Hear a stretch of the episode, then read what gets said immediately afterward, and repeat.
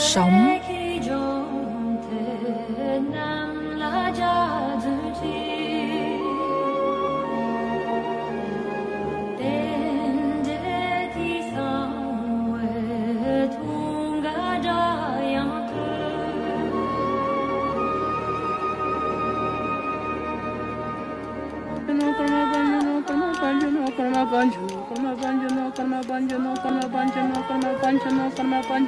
come on punch him come on punch Panchanu, Come on, punch Panchanu.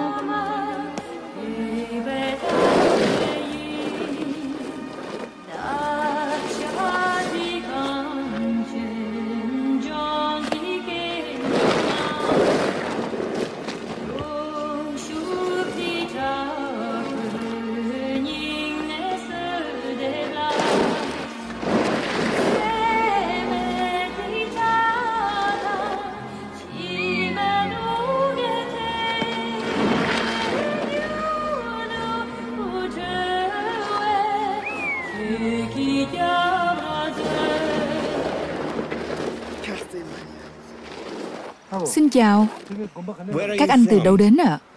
Dạ, từ tu viện Drigon Các anh thực hành lễ lạy này được bao lâu rồi? Dạ, một năm rồi Và bây giờ các anh đang đi đâu đó? Dạ, tới Lhasa Nhưng mà ít nhất thì cũng phải 300 dặm để tới Lhasa Các anh đi mất bao lâu để đến được đó? Khoảng 3 tháng Một ngày các anh thực hành được bao nhiêu lễ lạy ạ? À? Dạ, khoảng 3 ngàn Trong một ngày á? Chừng đó chưa tới 4 dặm mà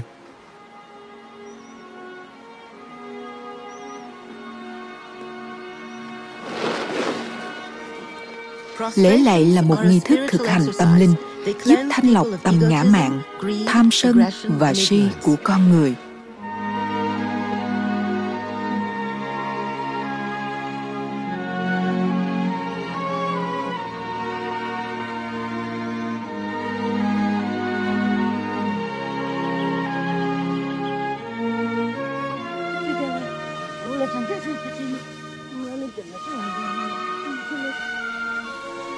Với người dân Tây Tạng thì ai cũng ít nhất một lần trong đời hành hương tới Lhasa. Tại đó họ cầu nguyện tới bậc đạo sư dẫn dắt tâm linh của họ, người đã rời Tây Tạng vào năm 1959 là lúc phải đối diện với mối đe dọa hủy hoại từ Trung Quốc. Họ tôn sùng và sùng kính Đức Karmapa. Quang Karmapa là bậc đạo sư đứng đầu dòng truyền thừa Phật giáo lâu đời của tông phái Kagyu tại Tây Tạng lâu đời hơn cả dòng truyền thừa của Đức Dalai Lama. Đức Kamapa cùng với hơn 100 tu sĩ lặn lội vượt qua rặng Himalaya để phải rời bỏ xứ sở của mình. Thầy nghi lễ Umsơ là thầy giáo thọ của Đức Kamapa đã nhanh chóng thiết lập ban tăng sự mới và tinh túy của giáo lý Phật giáo tạng truyền tiếp tục khai hòa.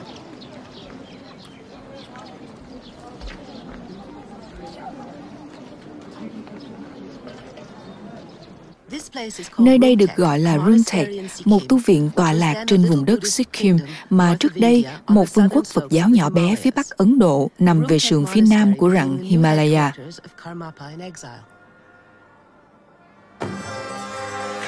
Đức Karmapa là bậc nắm giữ mũ đen, một biểu tượng lãnh đạo tâm linh của Ngài. Ngài là sự kết nối sống động của một chuỗi không gián đoạn của các bậc giác ngộ từ thời Đức Phật lịch sử Thích Ca Mâu Ni tại Ấn Độ vào những năm 700 trước công nguyên.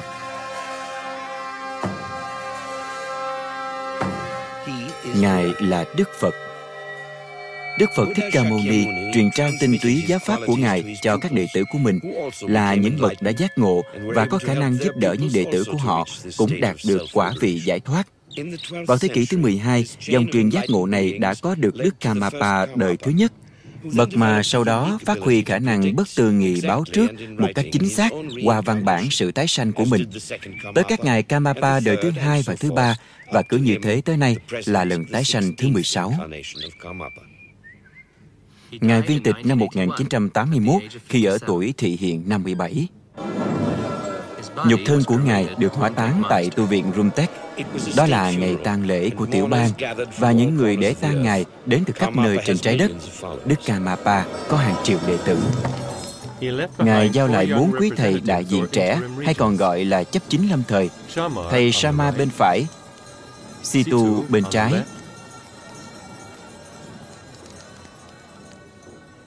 rồi đến Chamgon và Gyansap là thầy chấp chính trẻ tuổi nhất. Cầu vồng xuất hiện trên bầu trời trong xanh của Sikkim. Đối với người Tây Tạng thì đó là dấu hiệu của một bậc giác ngộ đã rời khỏi nhục thân của Ngài. Trong Phật giáo, cái chết không phải là hết.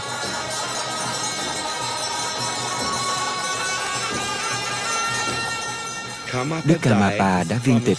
Ngài đã hứa rằng sẽ lại cho biết những dấu hiệu rõ ràng. Qua đó, Ngài sẽ được nhận ra trong kiếp sống mới của mình.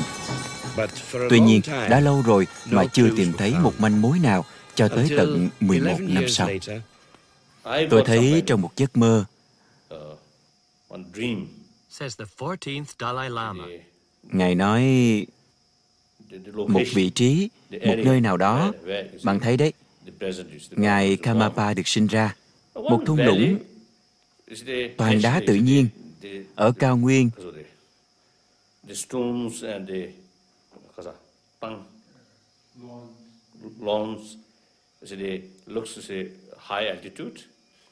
Và hướng về phía nam. Và có vài dòng suối nhỏ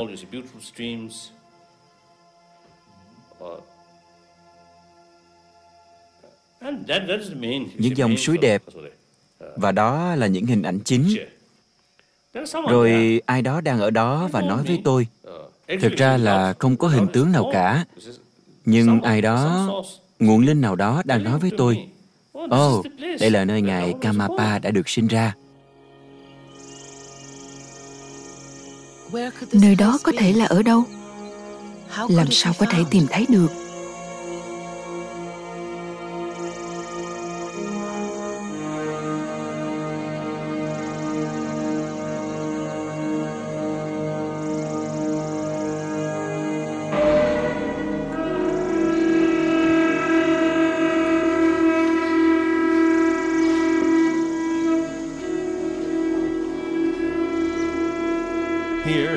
phía bắc Ấn Độ là nơi Ngài Situ, một trong những chấp chính lâm thời của Đức Karmapa, phát hiện thấy một điều kỳ thú.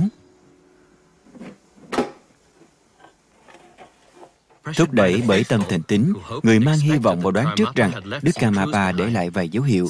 Ngài Situ cảm thấy mình nên mở linh phụ Đức Kamapa đã đưa cho Ngài 10 tháng trước khi Đức Ngài viên tịch. Trên đó có dòng chữ, vật này sẽ bảo vệ con và ngày nào đó sẽ hữu ích. Cố Thánh Đức đã tặng tôi linh phù này.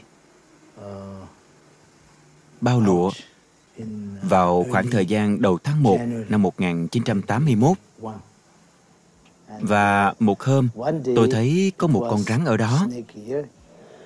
Tôi mở ra và tôi thấy một bao thư.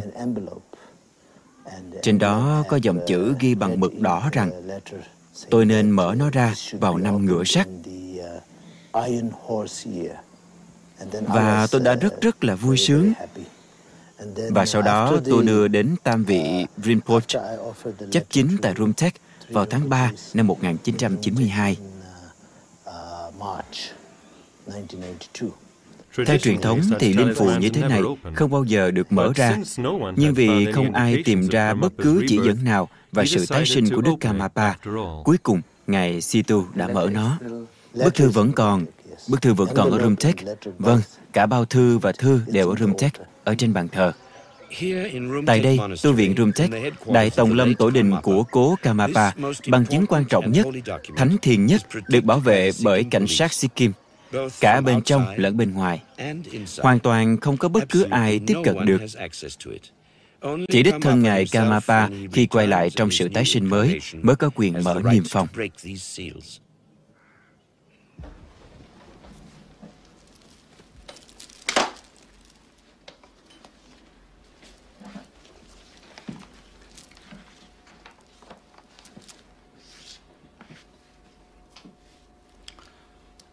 Tuy nhiên, tôi có một bản sao của lá thư ở đây và được ghi bằng tiếng Tây Tạng. Vì vậy, tôi sẽ đọc lên.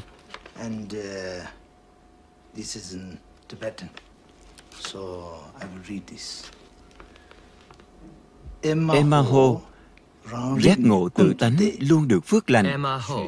Pháp giới không có trung tâm, cũng không có ngàn mé. Từ đây tới phía bắc và phía đông của xứ tuyết, vùng lãnh thổ có tiếng sấm thánh thiên rền vang và một nơi có những người chu mục với dấu hiệu là một con bò. Phương tiện là đòn rớp và trí tuệ là Lolaga sinh vào năm của loài sự làm việc gắn với đất đai với âm thanh vi diệu từ xa của một vật trắng. Đấy là người được biết đến là Kamapa. Ngài được công nhận bởi đấng Rupa, không phân biệt bộ phái, Ngài thống lãnh tất cả mọi phương, không thân cận ai và cũng không xa lánh ai. Ngài là bậc hộ trì của tất cả chúng sanh, mặt trời Phật Pháp lợi lạc, chúng sanh luôn chói lọi. Khi tôi phát hiện ra điều này, tôi rất vui mừng và thực sự thấy nhẹ nhõm vô cùng.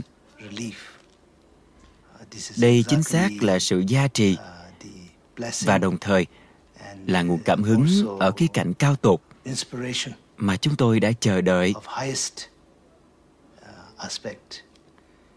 rồi cuối cùng chúng tôi đã được ban phước lành.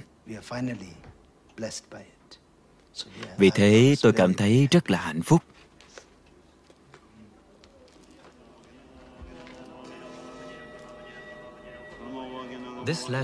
Thông điệp trong lá thư này được Ngài Gyensap ở phía bên trái, Ngài Jamgon, Situ và Sama ở phía bên phải cùng nhau giải thích ý nghĩa. Các ngài đã đồng thuận nhất trí về nội dung ý nghĩa và được Ngài Gyensap đọc cho chúng ta nghe. Từ đây tới phía Bắc, phía đông xứ tuyết, chúng tôi giải thích điều này là Rumtek, nơi Đức Kamapa viết lá thư này, và phía đông của xứ tuyết có nghĩa là chúng tôi phải về phía đông của Tây Tạng để tìm Ngài, vì xứ tuyết là tên gọi tạng ngữ của Tây Tạng.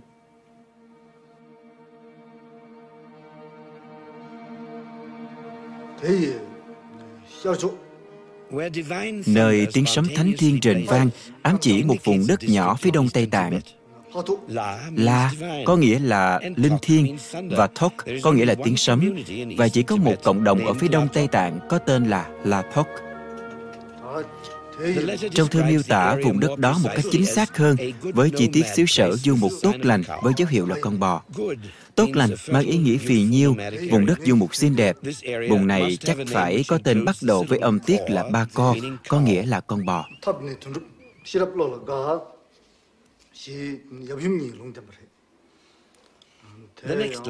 Dòng tiếp theo, phương tiện là Don Group và trí tuệ là Lolaga, dự báo tên của cha mẹ. Điều này liên quan đến biểu tượng của Phật giáo.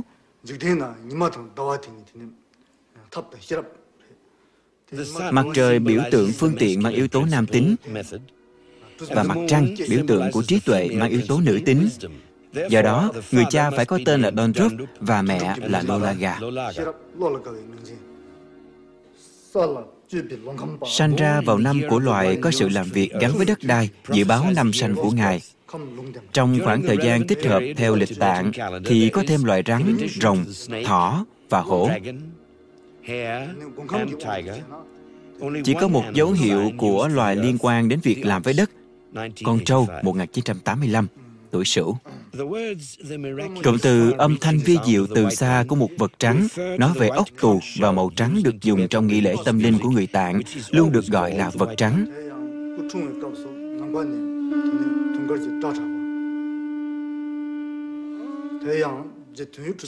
Được bảo hộ bởi đấng Donio Trupa, nói về Ngài Situ, người có pháp hiệu cao quý là Trupa. Trong kiếp sống trước của mình, Ngài Situ đã xác định tái sinh của Đức Kamapa đời trước và lại được chọn để thực hiện sứ mệnh này lần nữa. Một khoảnh khắc bày tỏ tri ân cho điều này. Chamgon phỏng vấn Ngài Chamgon. Ngài nghĩ gì về sự chính xác của lá thư? Rất chính xác. Ngài có nghĩ rằng những thông tin trong lá thư và cách thức Ngài giải thích sẽ giúp các Ngài có thể tìm thấy được tái sinh của Đức Kamapa? Có, tôi có thể nói vậy. Vâng, nó rất rõ ràng và rất chính xác. Và đó là lý do tại sao chúng tôi rất tự tin về... Um, anh biết đấy, tìm được Thánh Đức. Do bởi những rắc rối về visa, bản sao của lá thư được gửi cùng với bản giải thích tới tu viện Sunfu Phu tại Tây Tạng. Tsun Phu là tổ đình của các đời Kamapa từ 800 năm qua.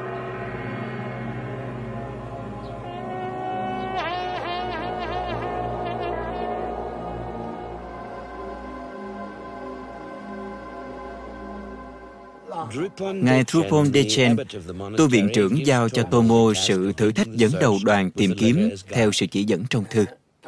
Hãy đưa Asang Lego đi cùng con tới Kham, vùng phía đông Tây Tạng. Sự tái sinh của Đức Kamapa là một điều kỳ đặc, giống như cúng dường một cốc được làm từ bảo châu Pansuriya, tinh khiết màu xanh dương. Hy vọng rằng sau 12 năm chờ đợi, tất cả những nguyện ước của chúng ta sẽ được đáp ứng. Lá thư mang theo sự gia trì.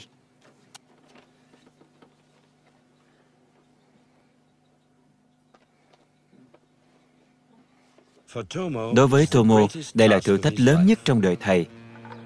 Chỉ một vài người biết được sứ mệnh này của thầy, bởi vì những chỉ dẫn và hoàn cảnh có thể bị xuyên tạc và sự tìm kiếm do đó có thể thất bại. Nhanh chóng nhất có thể, Tomo bắt đầu hành trình với người đồng hành là Asang ở tuổi 70, Lesok, người đội mũ trắng, thị giả Titi và người lái xe cùng với Patrun. Không ai ở Tây Tạng được phép di chuyển mà không có sự cho phép. Do vậy, Partru, người mặc áo khoác đen, một công chức chính phủ, đồng hành cùng họ.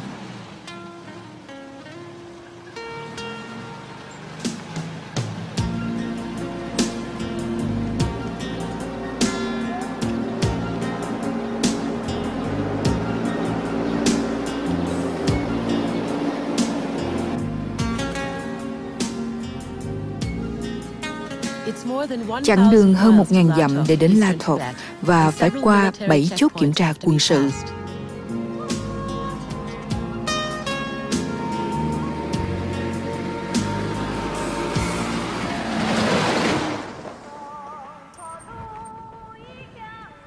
Này Patrun, anh đơn giản chỉ nói rằng anh đang trong chuyến khảo sát công vụ và anh phát tâm cho chúng tôi đi nhờ. Này Tomo, chúng ta sẽ không nói với ai là chúng ta đang tìm kiếm điều gì nhé. Chúng ta hãy giả như chúng ta là những người hành hương vậy.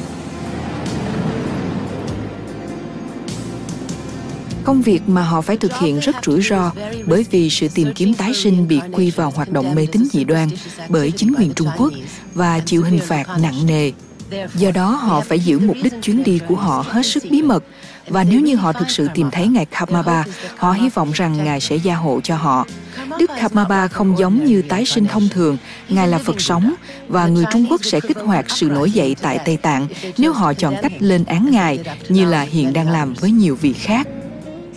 30 năm qua, người dân Tây Tạng đã bị cấm đoán một cách ngặt nghèo những thực hành tâm linh của họ. Tuy nhiên, trong lúc đó, chỉ có một vài tu viện được chọn để cấp phép xây dựng lại. Các tu viện là trung tâm giáo dục cho mọi người. Quốc gia trên nóc nhà của thế giới rộng lớn ngang với Tây Âu hoặc là bằng một phần tư nước Mỹ với chỉ 6 triệu dân cư.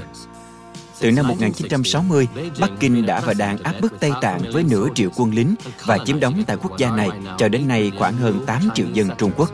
Hơn một triệu người dân Tây Tạng đã bị giết chết, đất nước bị cướp bóc, những nguồn tài nguyên thiên nhiên của Tây Tạng bị cướp phá và gần như tất cả những loài động vật hoang dã đã bị xóa sổ. Trước khi người Trung Quốc bắt đầu mở đường, ai cũng có thể nhìn thấy từng đoàn lớn các loài linh dương, lừa trắng và trâu giác. Ngày nay chỉ còn lại vài loài chim muông. Người Tây Tạng không giết hại con vật để mua vui hay vì lợi nhuận. Điều đó trái với tín ngưỡng của họ. Phần lớn người dân du mục họ sống hài hòa chứ không ngang trái với thiên nhiên.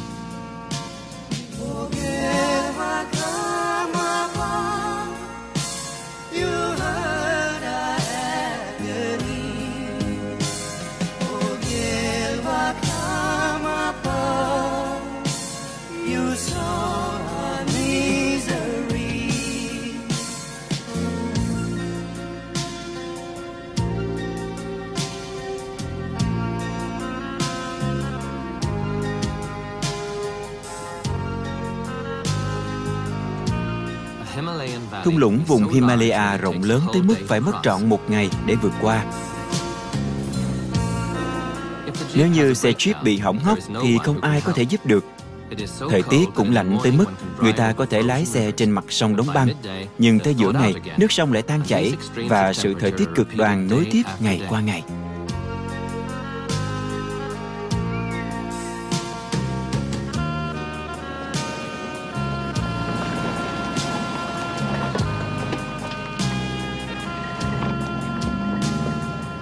Đây là sự tìm kiếm không có chỗ cho sự sai sót. Những tu sĩ của tu viện Sufu gánh vác trách nhiệm cao tột.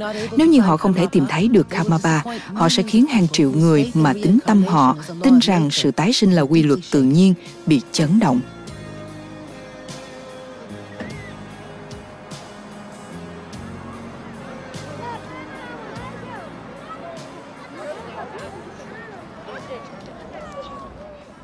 Sự tìm kiếm giai đoạn này phải chuyển sang hành trình trên lưng ngựa về trên vùng La Rác này, không có đường cái. Họ cần bốn con ngựa để cưỡi và một ngựa dùng cho việc chở hàng trong vòng ít nhất hai tuần. Ngựa thì khan hiếm và không dễ gì có được, nhưng với những lời nói thân thiện, họ nhanh chóng đạt được sự thỏa thuận. Trước khi uống, người ta luôn bố thí vài giọt đồ uống cho những linh hồn đói khát. Đây là bia được nấu từ yến mạch hoặc trà bơ muối có vị giống như thứ nước dùng béo ngậy.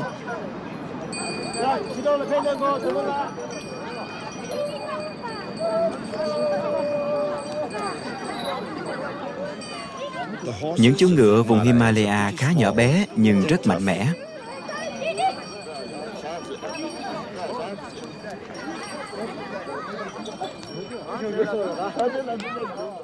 Không để lãng phí sự cố gắng của bản thân, mọi người tiếp tục đi tìm.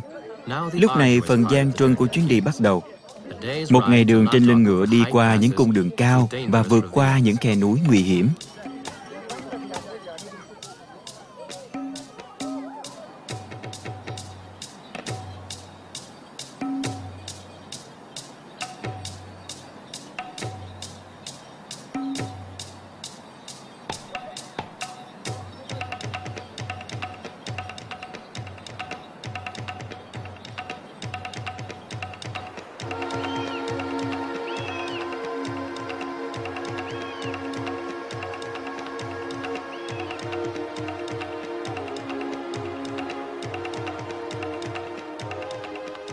Những tu sĩ của Sư Phu đã cử cán bộ patrol đi trước để thăm dò xem cung đường vách núi có thoáng đẳng không và để tìm chỗ nghỉ ngơi tại La Toc.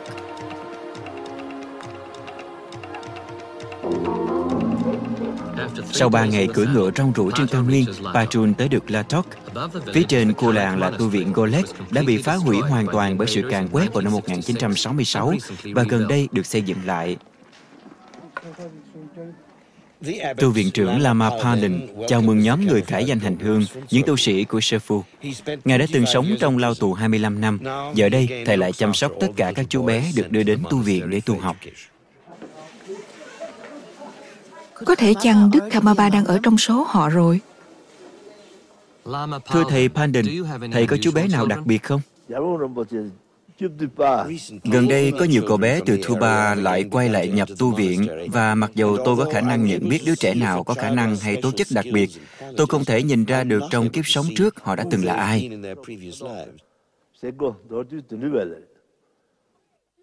Truyền thống cho thấy rằng vào những lần tái sinh trước của Đức Kamaba, các ngài tự xác nhận mình bằng câu nói đầu tiên, tôi là Kamaba.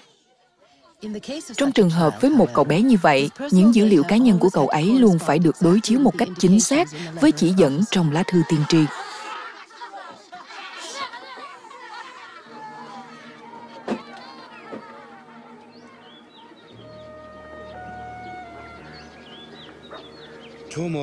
Thầy Tomo và Le Sok không chỉ phỏng vấn những tu sĩ, mà còn đi chuyện trò hỏi thăm những người dân sống quanh tu viện.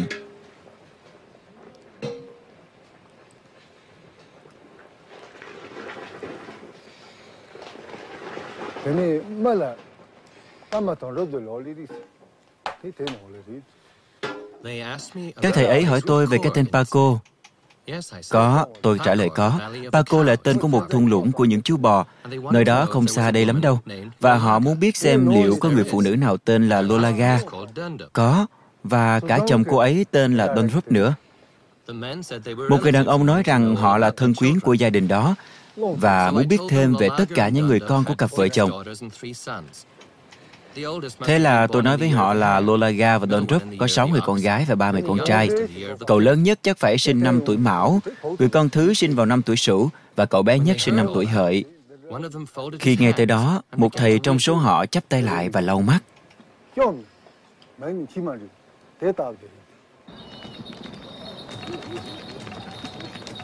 Sáng sớm ngày hôm sau, họ tiếp tục cuộc hành trình. Nếu mọi việc suôn sẻ, họ có thể tới Paco trong ngày hôm đó.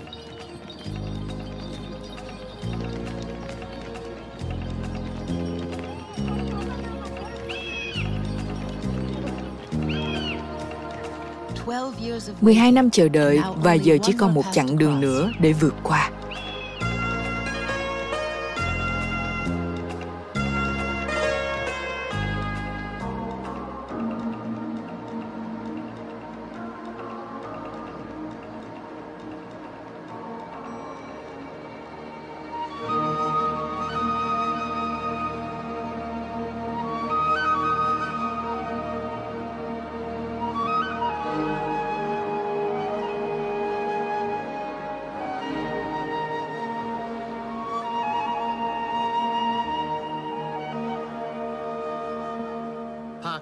Paco, thung lũng của những người du mục sinh sống. Nơi đây không có nhà cửa, cũng chẳng có thư tín hay điện đóm. Những tu sĩ của tu viện sư phu thấy khó có thể mường tượng ra bậc giác ngộ như Đức Kamapa, một vị Phật lại có thể chọn chốn này, nơi thấp kém nhất để tái sinh. Có thể vì lý do nào đây?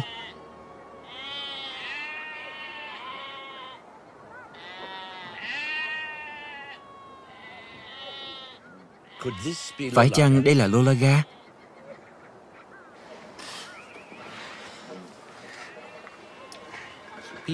Mọi người vẫn sống như cách họ vẫn làm thời nguyên thủy.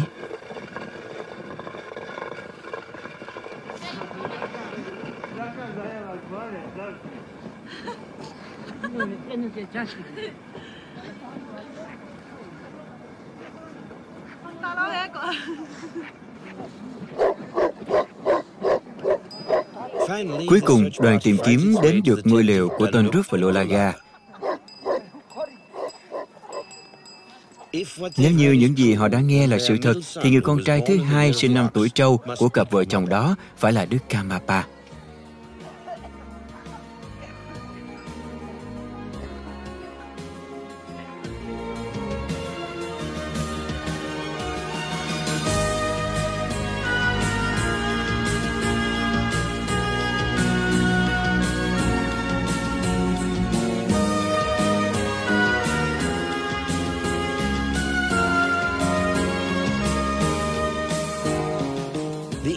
Dẫn trong lá thư thánh thiên và thực tế họ tìm thấy tại nơi đây là hoàn toàn trùng khớp. Giấc mơ của Đức Dalai Lama đã được chứng thực.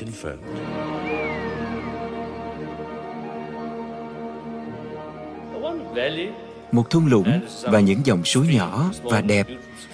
Và ai đó nói với tôi, Ồ, oh, đây là nơi Đức Kamapa đã sinh ra.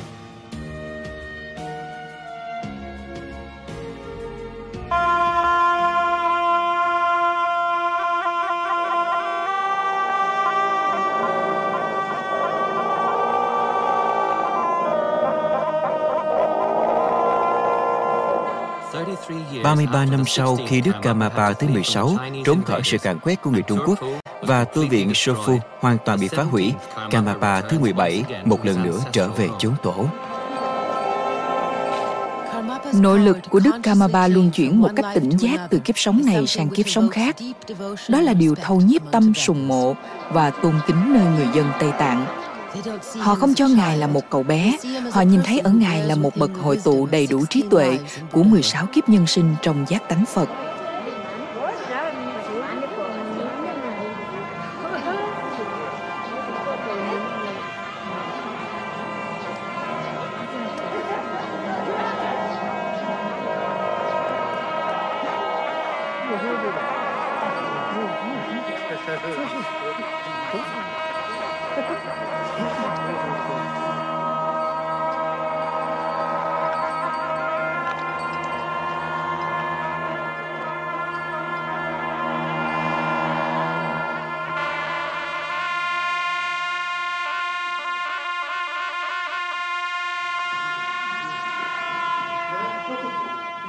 Người ta chỉ cho Ngài pháp tòa của Ngài tại Đại Hùng Bảo Điện.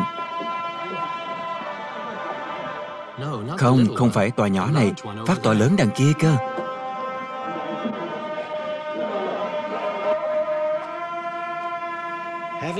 Nhận được thông báo tức thì, ngay khi Đức Kamapa được tìm ra, Ngài Situ đã tới để đảnh lễ.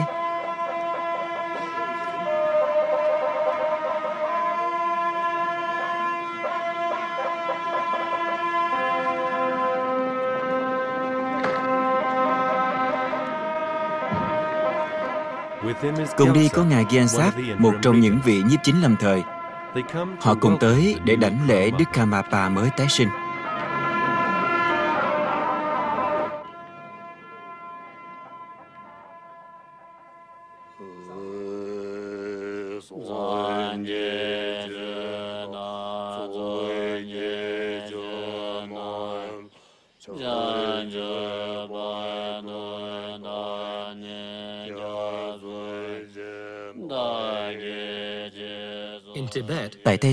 Những thời khắc tuyệt hảo này không tùy tiện thực hiện. Đây được coi là sự kiện truyền thống tâm linh trang trọng.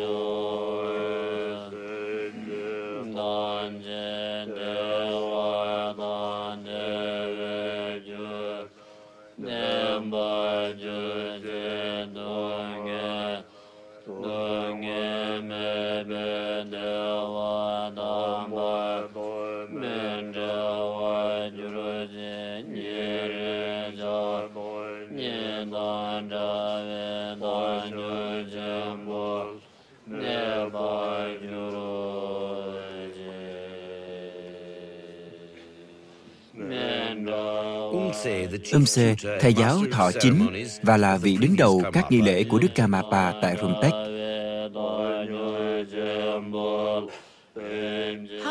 Liệu có bao nhiêu phần Đức Kamapa còn nhớ về thầy Umse và những vị thầy rất đổi thân quen với Ngài trong đời sống trước đây?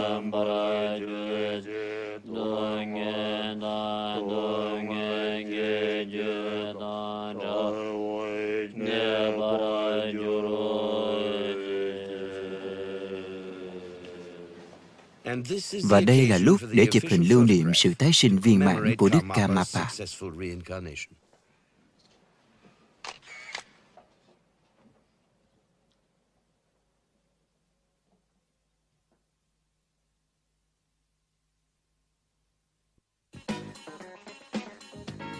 Tin tức nhanh chóng được lan truyền trên khắp thế giới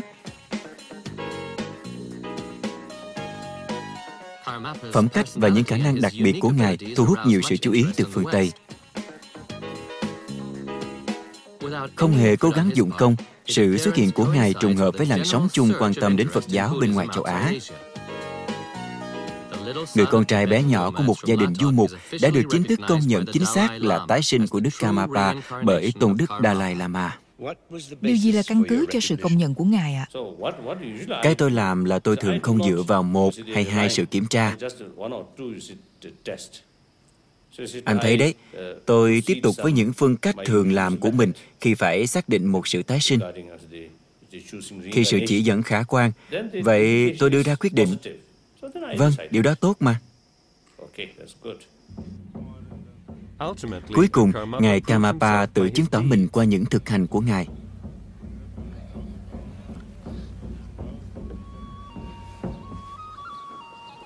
Lá thư tiên tri cho biết rằng Ngài sẽ không gần gũi với người này và xa lánh người khác. Ngài là bậc phù trì cho tất cả chúng sanh.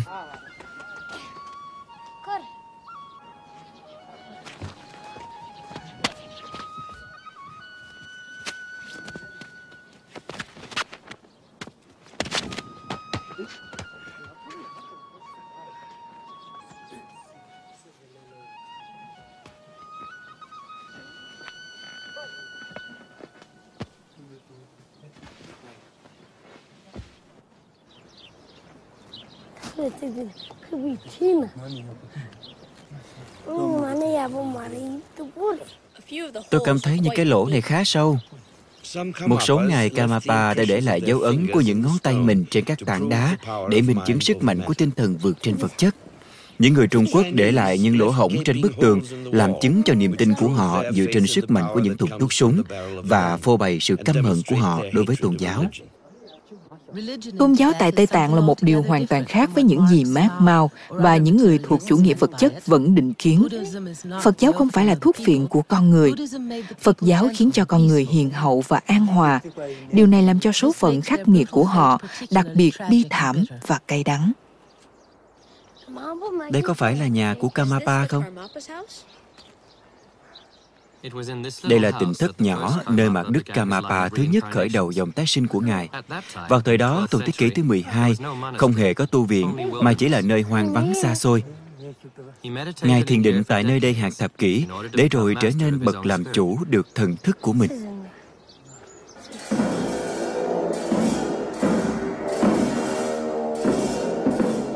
Tất cả 16 đời Kamapa đều được xác định một cách rõ ràng bởi lời tiên tri các ngài để lại trong đời trước. Và theo cách này, đời sống tái sinh đã và đang duy trì không gián đoạn từ 800 năm nay. Đức Kamapa đời thứ nhất nổi tiếng về sự màu nhiệm của Ngài và tu viện hình thành xung quanh ngôi tỉnh thất đơn sơ của Ngài tại Sơ Giống như Ngài Kamapa đời thứ nhất, vị kế nhiệm rút lui khỏi đời sống tu viện về ẩn tu tại các tỉnh thất và trong hang đá.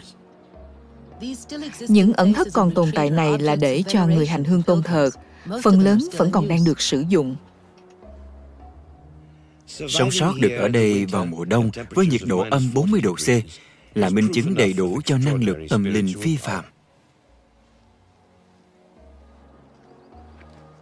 Nơi đây trong ẩn thất này cùng với thân mẫu của mình, Đức Kamaba đời thứ 10 đã dành 30 năm thực hành thiền.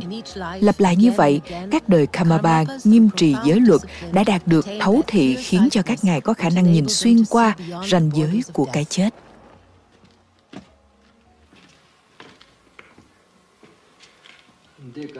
Đây là hang động nơi mà Đức Kamapa đời thứ 10 ẩn tu thiền định trong suốt quãng đời của Ngài.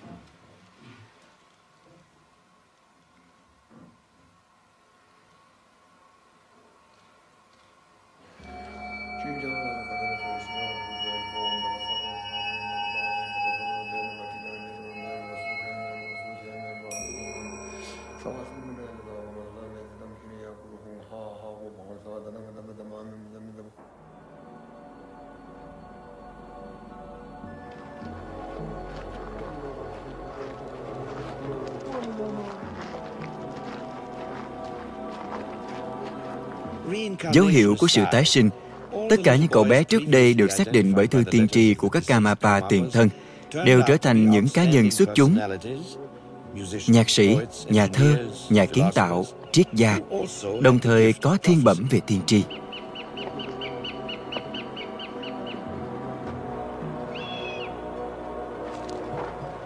Đức Kamapa đời thứ 9 đã ngồi chỗ này và để lại dấu ấn của lưng Ngài trên tảng đá. Những ai chà lưng của mình vào chỗ này đôi khi chữa lành được bệnh tật.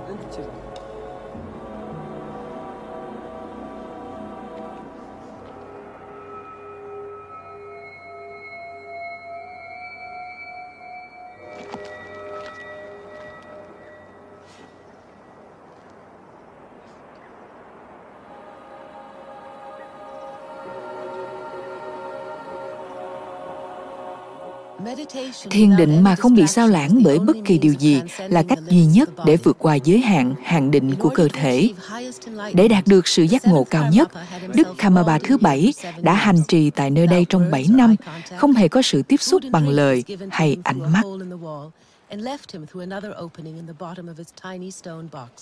where he could not stretch his legs.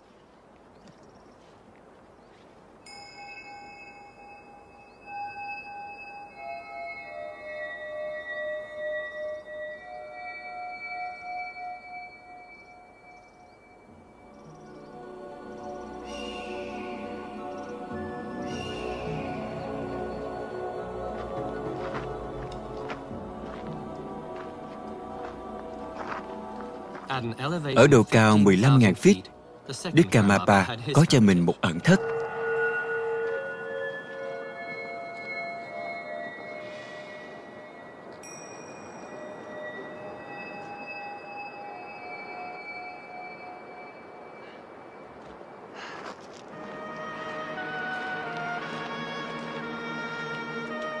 Ngôi nhà này đã thậm chí chịu qua được một trận động đất và sự tấn công của người Trung Quốc vào năm 1966.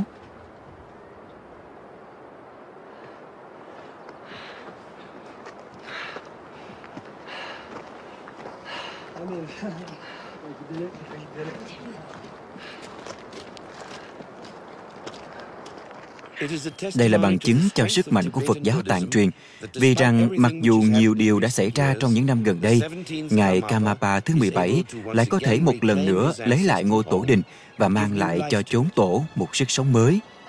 Từ đó, cái chết và sự tái sinh trong một thân tướng khác với một quốc tịch khác. Ngài vượt qua ranh giới chính trị, điều mà đã từng không thể vượt qua trong thân tướng trước và lúc lưu vong. Đây là chuyến dã ngoại đầu tiên trên lưng ngựa của Ngài từ khi trở về Sufo. Dẫn Ngài qua khu vườn ở phía dưới và lối dẫn bên ngoài cổng tu viện Sufu đi qua vị thần bảo hộ Mahakala, là bậc canh giữ sự truyền thừa giáo pháp của Đức Phật.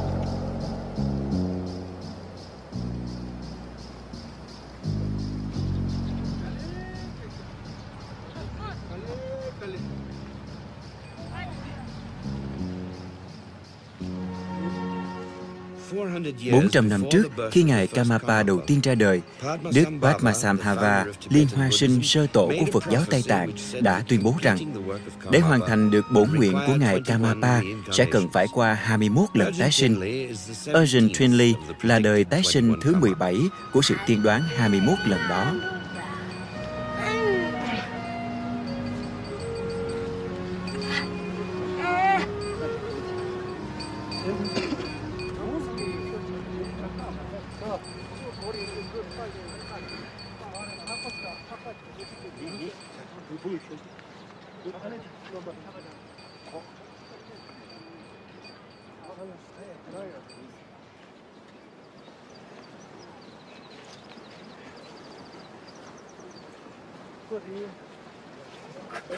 Có một thứ gì ở đằng kia? Có một con quỷ đang trú trong tảng đá này. Đúng rồi, chúng ta phải loại bỏ nó Nếu không sẽ có điều chẳng lành xảy ra. Nó có thể đợi đến ngày mai không? Không, ngay bây giờ. Lấy nó ra và đừng có vẻ mệt mỏi thế. Tôi sẽ chỉ cho các vị nơi mà nó phải ở.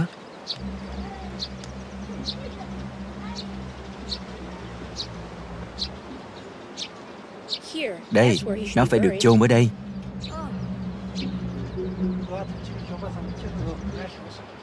Nhưng bức tường sẽ có thể bị xói rỗng nếu chúng ta dịch chuyển tảng đá Nên chăng chúng ta để nó chống đỡ cho bức tường? Không. Thôi được rồi, hãy bắt tay vào làm nào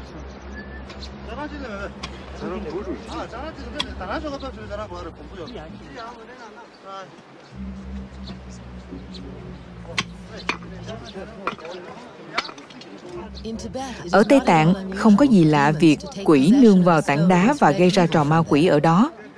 Một nghi lễ đặc biệt chỉ để phá vỡ một tảng đá với mục đích đẩy những con quỷ đi ra khỏi là khá phổ biến.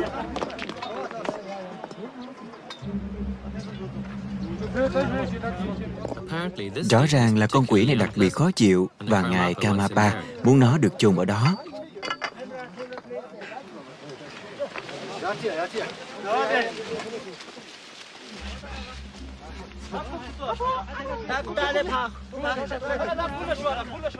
Cũng nên cho nó một nghi lễ đưa tiễn. Chỉ có những vị tu sĩ mới được phép đào hố chôn và rải nhiều hoa lên đó.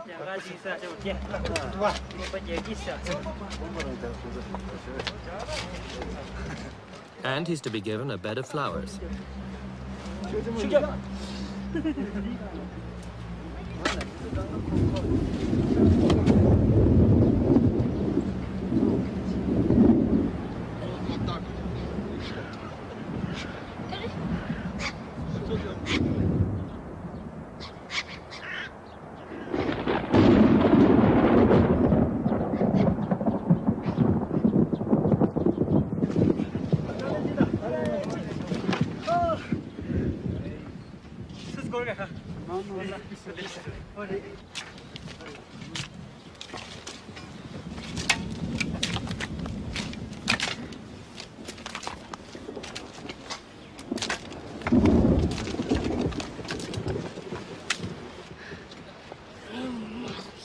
Ở đây nó sẽ được yên ổn.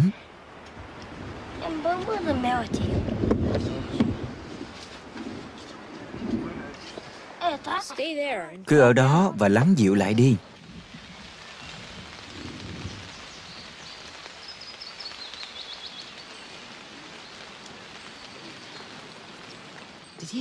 Có phải chỉ là Ngài tưởng tượng ra tất cả những thứ đó, hay là Ngài có một trực giác nào đó mà chúng ta không có?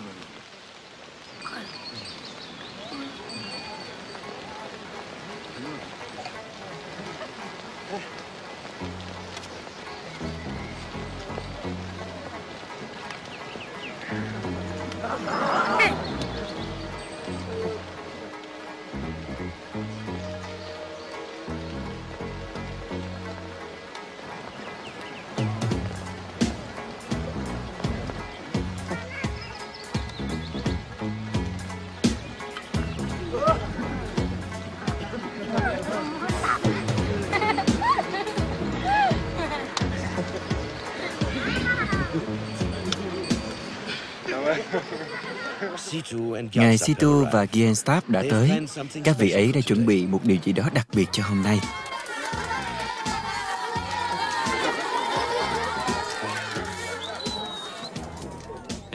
Kỳ nghỉ của tu viện có thể kéo dài trong vài ngày.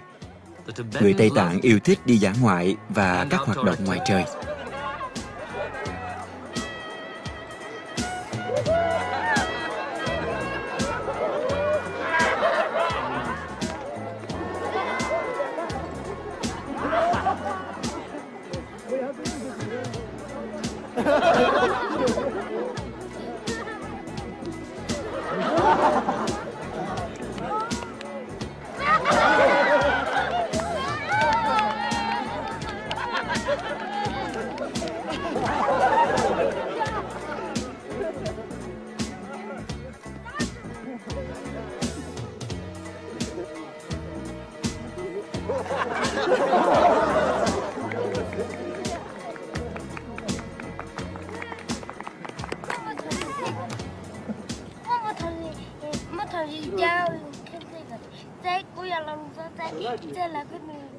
Sự mật thiết trải qua 12 kiếp sống giữa Ngài Situ đời thứ 12 và Đức Thamapa đời thứ 17, nay đã gặp lại và mạnh mẽ hơn cả kết nối gia đình.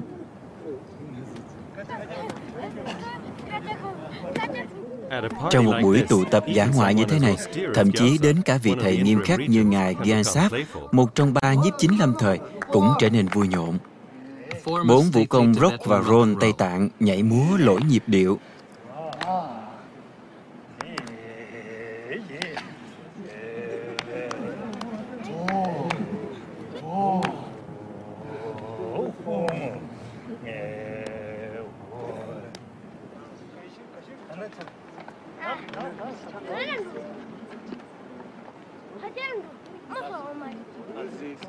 Sự bất ngờ đã sẵn sàng, giờ thì Ngài Kamapa có thể vào xem.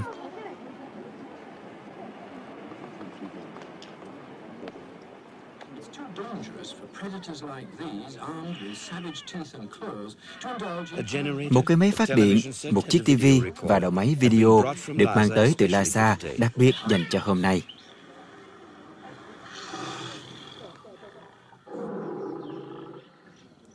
Continually on tap, there's less competition at feeding time. These two domestic cats are operating in the same way, like overcrowded lions. Between them, they have 12 kittens, and it's a free-for-all as well. Ngài chưa từng thấy cái máy nào như thế này.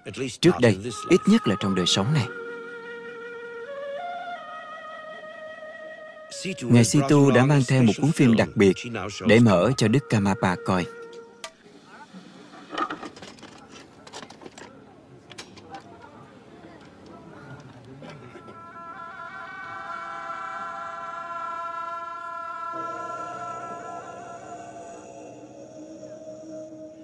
Đó là bộ phim về Đức Kamapa thứ 16.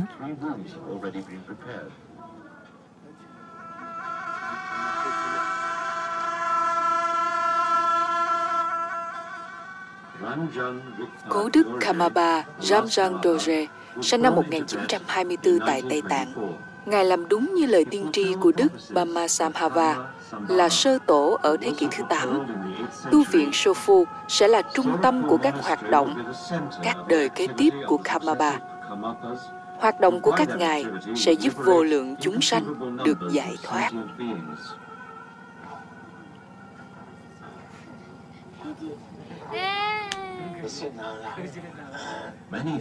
Hàng ngàn gia đình tại Tây Tạng có sự kề cận với các đời Kamaba và luôn luôn cúng dường tu viện một cách hào phóng.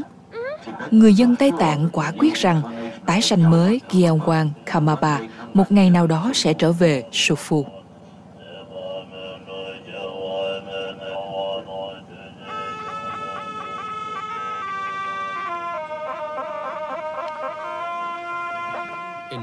Năm 1974, lần đầu tiên Đức Kamapa thứ 16 ban lễ gia trì cho người phương Tây.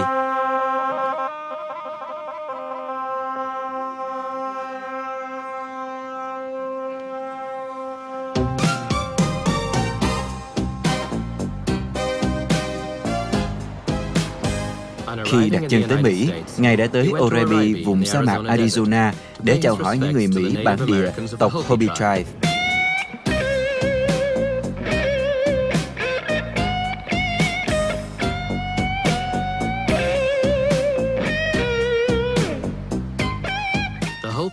Người Hopi có một lệ tiên tri nói rằng khi nào một người đàn ông đội mũ đỏ tới thì cây cầu kết nối trí tuệ giữa Đông và Tây được thiết lập.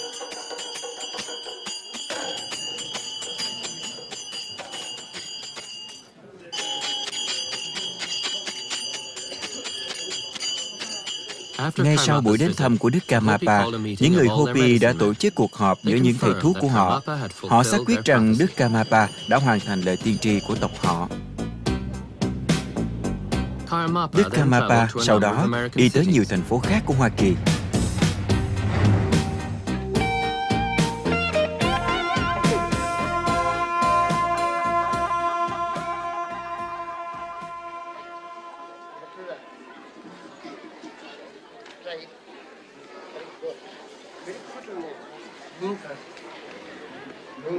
Con tên gì?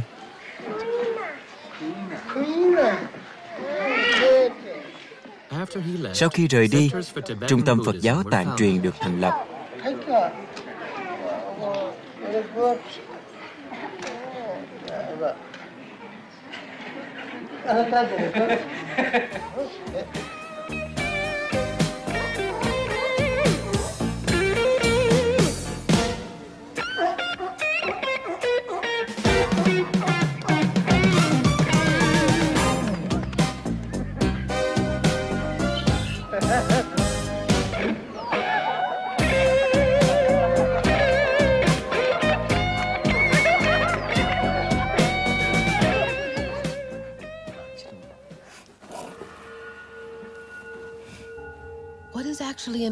quan đến sự tiếp nối thần thức của Ngài? Có cái gì đó duy trì từ đời này sang đời khác? Cấp độ của tâm thức hay một tập khí nhất định nào đó?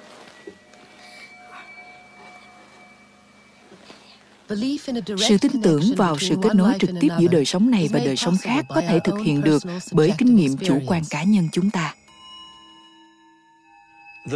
những người Phật tử tin rằng mỗi một người là một đầu mối của di sản tâm linh cũng như về phương diện sinh học.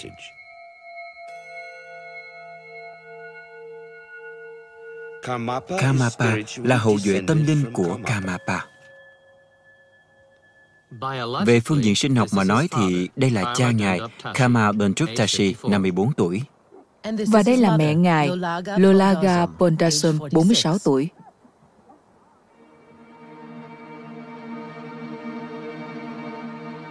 Họ là gia đình du mục sống tại phía đông Tây Tạng, vùng Kham thuộc Latok.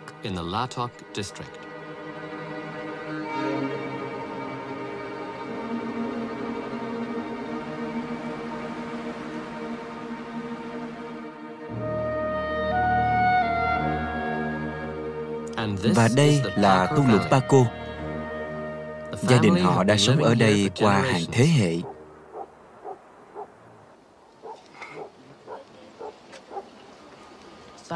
Tới khi Đức Kamaba được sinh ra vào năm 1985, mẹ ngài Lolaga đã hạ sinh 7 người con, 6 người con gái, nay tuổi tầm 10 đến 25.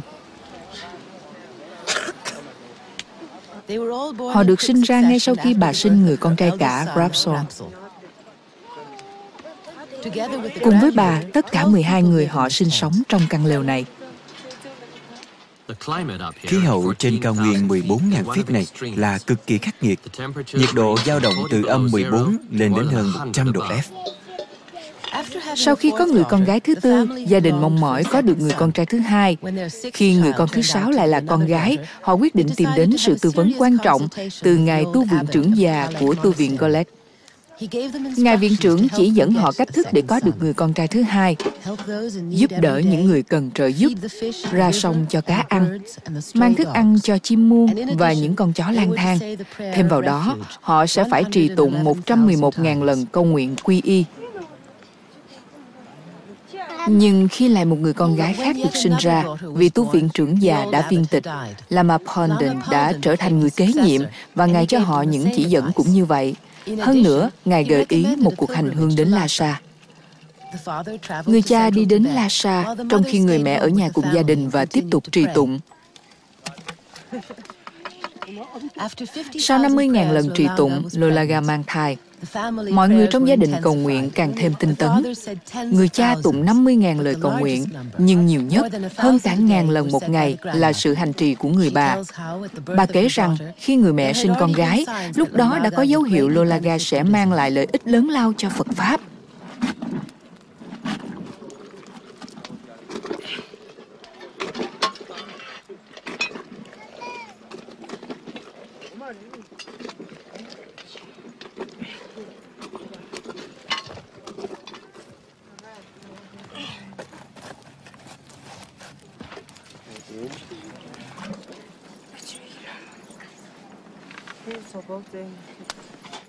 Cô ấy luôn luôn cúng dường Phật cốc trà đầu tiên. Giờ đây, một vị Phật là một thành viên thuộc gia đình cô. Tuy nhiên, lòng sùng kính của cô vẫn nguyên vẹn.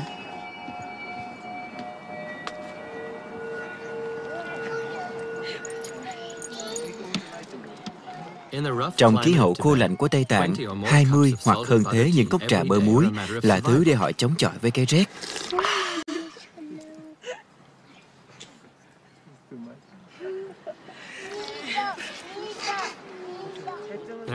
Thức ăn chính của họ là bột sampa, bột yến mạch rang trộn cùng trà bơ. Thêm nữa, họ ăn một lượng kha khá thịt. Rau củ không thể mọc nổi trên cao nguyên này. Người con trai cả của họ, Rapso, 27 tuổi, phụ trách đàn gia súc. Gia đình Kamapa có khoảng 90 con trâu giác. Số này đủ để cung cấp nhu cầu của họ, có dư ra một lượng thịt và bơ để họ dùng làm vật trao đổi để có yến mạch trồng ở vùng hạ thổ.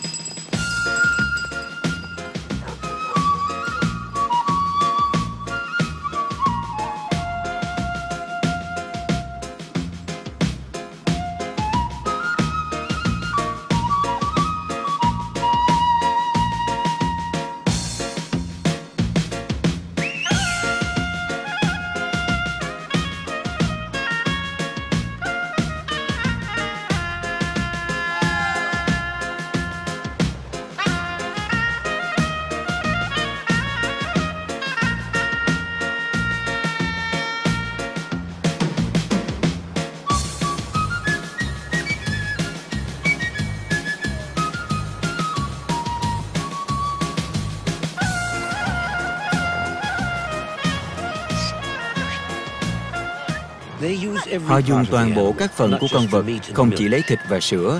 Bơm trâu giác được xe thành sợi để dệt làm lều.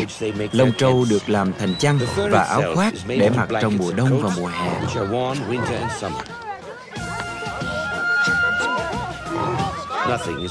Không có thứ gì bị bỏ đi cả, bởi vì vùng đất Tây Tạng rất linh thiêng.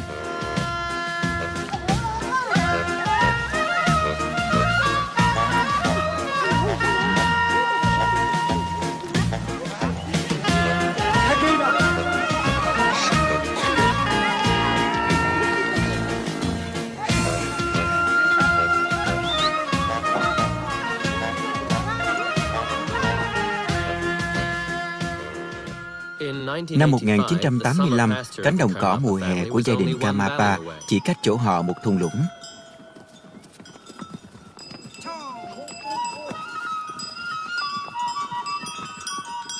Bốn lần trong một năm, gia đình họ thu xếp đồ đạc và di chuyển đàn gia súc tới vùng đất chăn thả gia súc mới.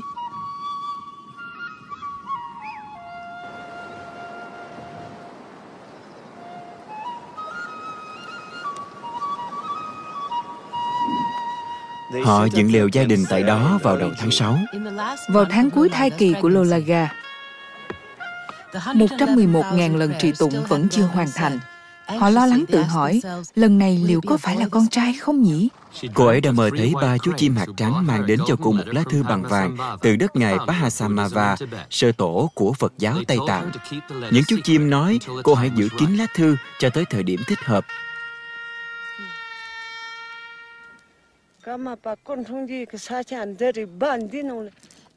Chỗ này và trong căn lều này là nơi Kamaba chào đời. Vào ngày 26 tháng 6 năm 1985, đó là một cuộc sinh nở dễ dàng ngay trước lúc mặt trời mọc vào một buổi sáng tươi đẹp.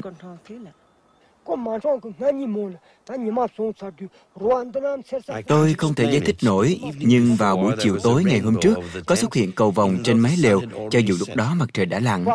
Hiển nhiên là tôi không hề nghĩ rằng đứa bé sẽ là Đức Kamapa, nhưng nhiều dấu hiệu tuyệt hảo xuất hiện cùng với sự ra đời của cậu bé khiến chúng tôi rất vui sướng và cho chúng tôi một sự chắc chắn rằng cậu bé sẽ là một phúc lành của Phật Pháp.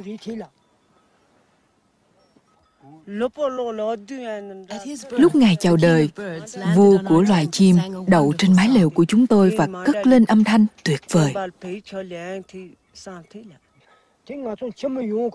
Vào ngày thứ ba sau khi ngày ấy được sinh ra, chúng tôi bất ngờ nghe được âm thanh của ốc tù và vang lừng khắp nơi. Mới đầu tôi nghĩ là tiếng máy bay. Mọi người xung quanh cũng nghe thấy âm thanh đó. Âm thanh vang dội ở đó khoảng một tiếng rưỡi. Những người hàng xóm của chúng tôi, Shepa, Shequan và Raksum cũng nói như vậy. Tôi nhìn ra ngoài nhưng không thể thấy điều gì cả.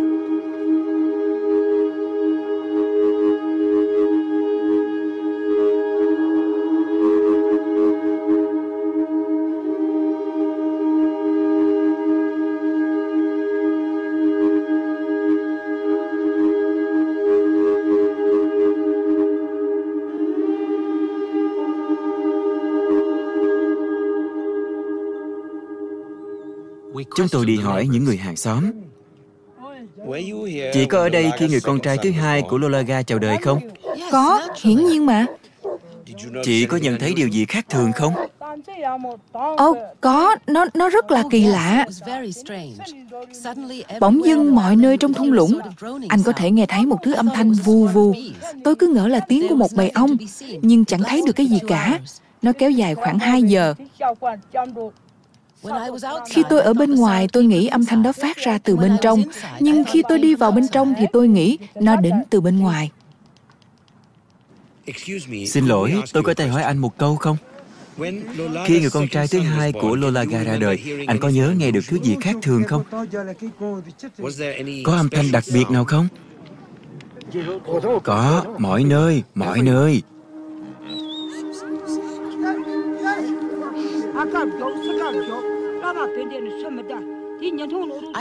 Tôi cứ nghĩ rằng một vị lama nào đang đến khu thung lũng và mang theo một dàn nhạc ốc tù cùng với ngài. Chúng tôi nhìn khắp xung quanh.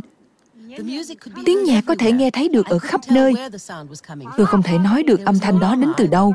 Không có một vị lama nào cả. Không có gì hết. Chỉ có tiếng nhạc vang lừng trong không gian.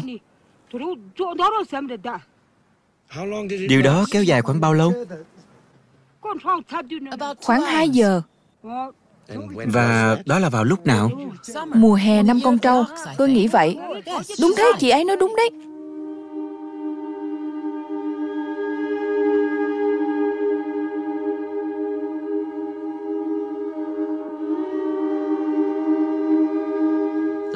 Đền Chokhang tại Lhasa là tiêu điểm sức mạnh tâm linh của Tây Tạng. Ngôi đền tọa lạc phía dưới Potala, cung điện của Đức Dalai Lama.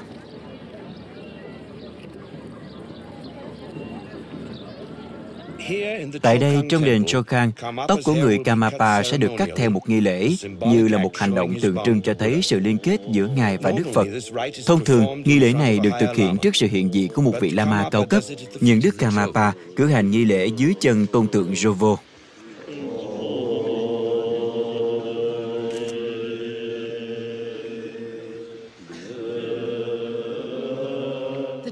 Jovo là tôn tượng cao quý nhất về Đức Phật lịch sử Thích Ca Mâu Ni tại Tây Tạng. Đây chỉ là lần thứ hai trong lịch sử Tây Tạng, Đức Kamapa cử hành nghi lễ thế phát tại nơi linh thiêng nhất xứ Tạng và thọ nhận pháp danh cho đời này.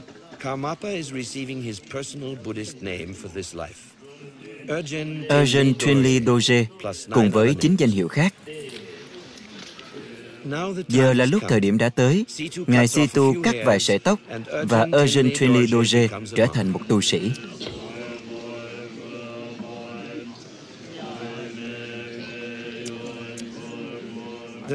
Một nghi lễ tôn giáo như thế này có thể được cử hành với sự thấy biết rõ ràng của người Trung Quốc chiếm đóng, đồng thời với sự ảnh hưởng chính trị của chúng.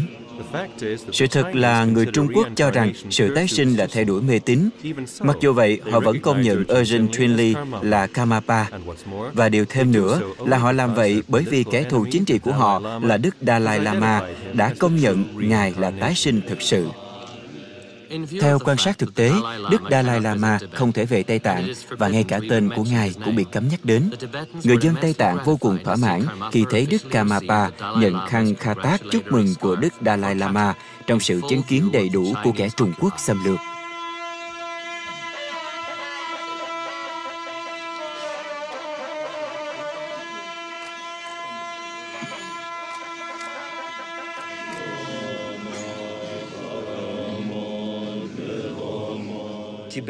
Tây Tạng giờ đây đã có một bậc lãnh đạo tâm linh ở ngay trong nước và là người có sự kết nối chặt chẽ với Đức Dalai Lama. Đây mới chỉ là bước đầu tiên nhưng là dấu hiệu hy vọng cho sự sống còn của Phật giáo tạng truyền.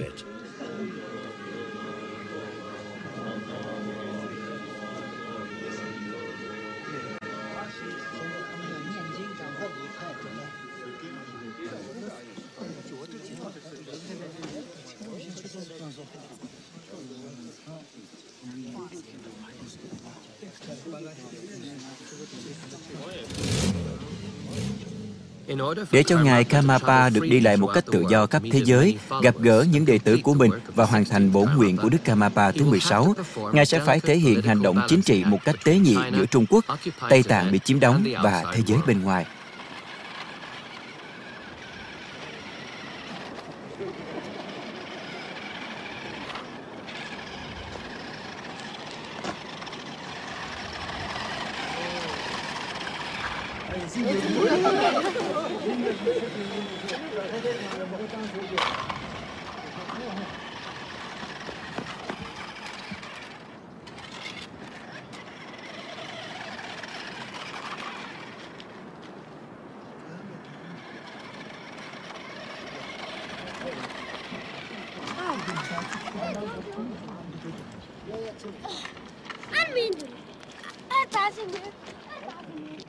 Nếu như là khả thi để cho ai đó quyết định nơi chốn và thời điểm để thần thức của mình đầu thai vào một cơ thể khác, thì người ta có thể đặt ra câu hỏi rằng, thực sự tại sao Đức Kamaba lại được chọn để sanh ra ở Paco?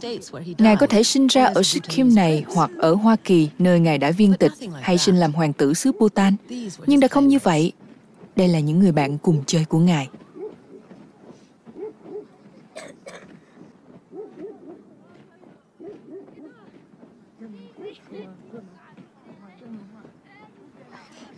Họ sống cuộc sống gần như giống hệt nhau, nhưng Ngài lại hoàn toàn khác biệt. Phải chăng đó là vì lòng trắc ẩn của Ngài đã thôi thúc Kamaba lựa chọn nơi này, những con người này và đất nước đau thương này để tái sinh? Mẹ ngài Lulaga chỉ có mỗi phân bò để dùng làm chất đốt cho việc nấu nướng và sưởi ấm căn lều.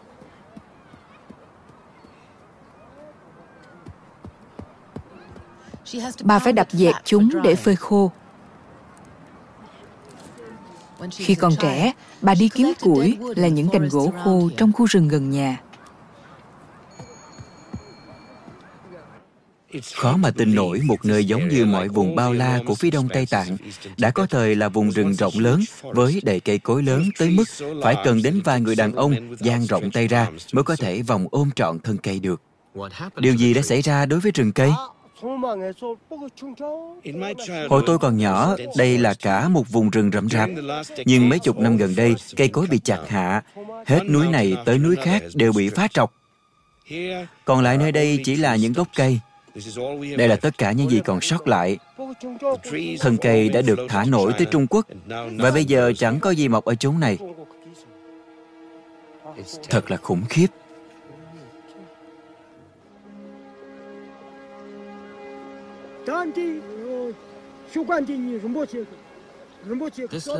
Cái cây nhỏ này được Đức Kamapa trồng ít lâu trước khi Ngài về Sơ Phu.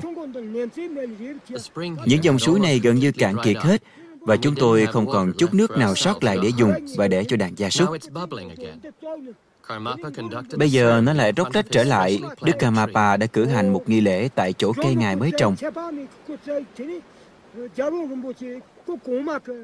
Nếu Ngài không cứu dòng suối này, thì cánh đồng cỏ mùa hè trên kia đã không còn và chúng tôi sẽ phải di chuyển xuống phía dưới sông để tìm nước cho các con vật nuôi. Nhưng ở đó thì cỏ đã bị gặm hết rồi.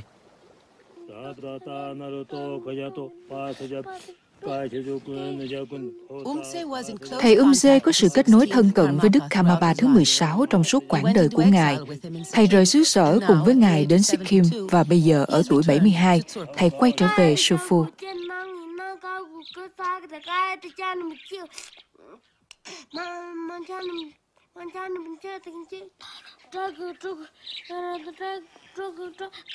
Gure gaz gure sanrısı sanrısı ta ta ta tıkti bat gibi bat yanım geldim dip bat sanrısı tıkti bat gure bat sa gusar sen ram rot tar tek çok çok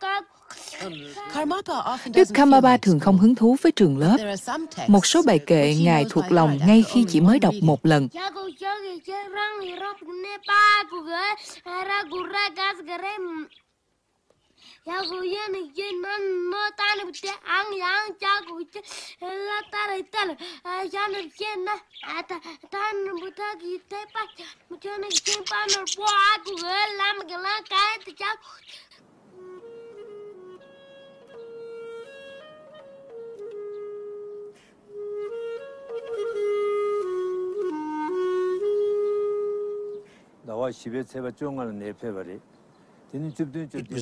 Đó là ngày 15 tháng 6, ngày Đức Kamapa đến đây. Thầy viện trưởng Drupal Dichen nói với tôi rằng tôi sẽ hướng dẫn thầy Kamapa. Theo truyền thống, tăng sinh sẽ bắt đầu học bản chữ cái, nhưng Ngài đã học thuộc hết lúc ở nhà rồi. Lúc Ngài muốn học, Ngài sẽ học rất tốt và nhanh. Ngài rất giống Đức Kamapa thứ 16. Ngài yêu thích chim, thích chơi đùa. Tâm thức Ngài rất giống vị tiền nhân.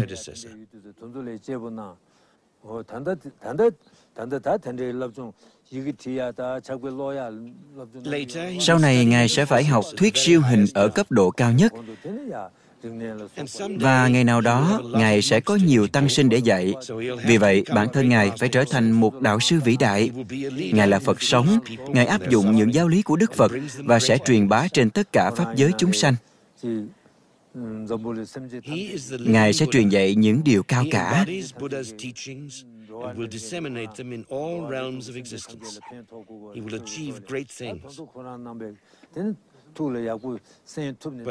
Nhưng lúc này, Ngài là một cậu bé, và do đó vẫn còn có những điều tôi có thể hướng dẫn Ngài. Sau này thì không còn chuyện đó nữa. Tôi sẽ phục vụ Ngài cho đến khi tôi còn có thể. Tôi không phải là một bậc chứng ngộ, vì vậy tôi không có gì nhiều để chia sẻ với Ngài.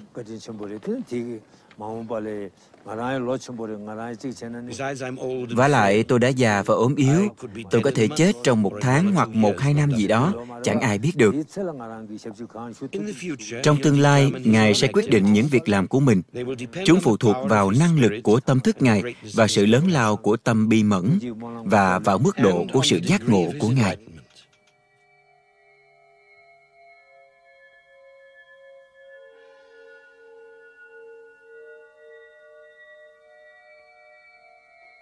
Giác ngộ không phải là một món quà, cũng không phải là một sự ngẫu nhiên.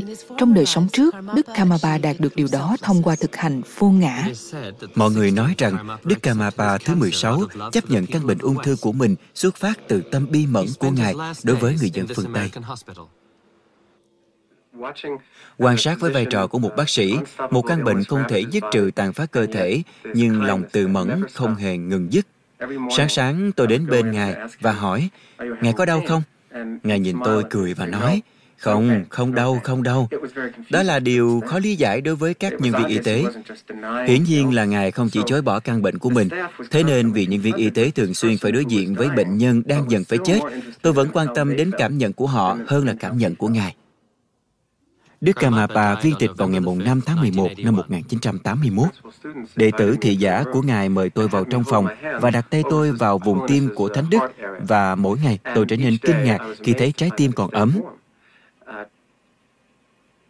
Tôi không ngạc nhiên lắm nếu sau 24 giờ, nhưng khi sau 48 giờ và 72 giờ thì tôi bắt đầu cảm thấy khá sốc.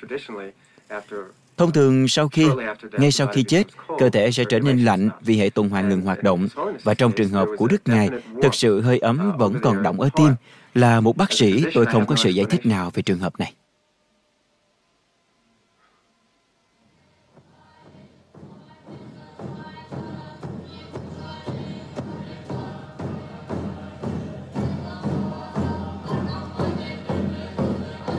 Kể từ sau cái chết của Đức Karmapa, các đệ tử gồm cả tu sĩ và cư sĩ liên tục cầu nguyện để Ngài sớm quay trở về trái đất trong thân tướng người.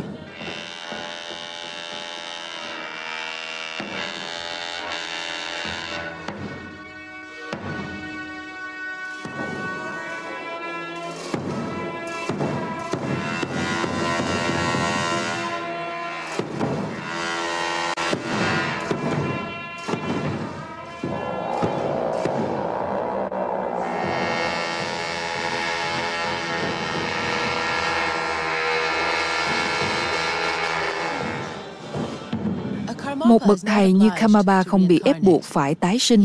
Ngài vượt thoát khỏi tất cả những vô minh, lo lắng và dính mắc, những thứ đẩy con người bắt buộc phải trở lại thân người. Đức Kamaba chỉ quay lại khi có nhiều người cần đến Ngài và khẩn cầu sự gia hộ từ Ngài.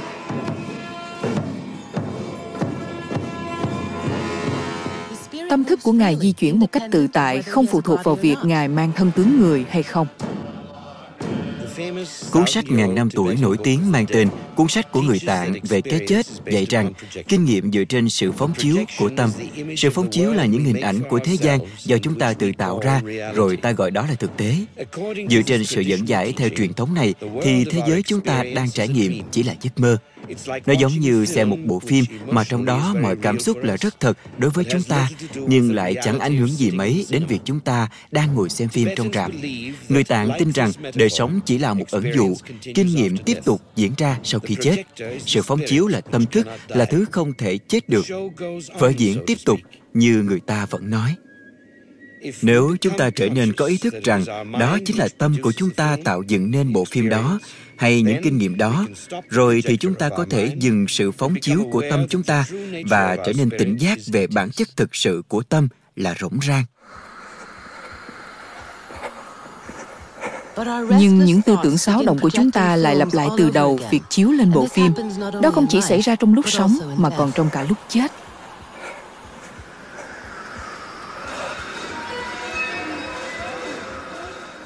Cuốn sách của người Tạng về cái chết thậm chí đề cập đến kinh nghiệm trong quá trình chết không còn nương dựa vào thân thể thì dữ dội gấp 7 lần. Và có thể kéo dài hàng tuần trước khi chúng ta nhận ra rằng mình đã chết. Thông thường chúng ta ý thức được điều đó chỉ bởi vì những người xung quanh không còn nhận ra chúng ta nữa. Và chúng ta không còn lưu dấu chân trên cát. Khi đó chúng ta hiểu rằng đây là chết.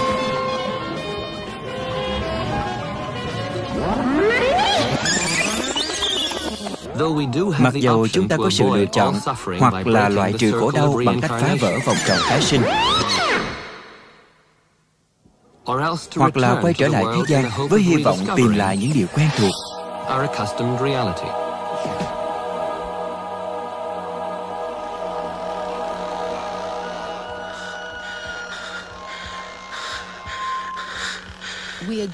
Chúng ta tiếp tục theo đuổi những sự phóng chiếu và tìm kiếm bản thân.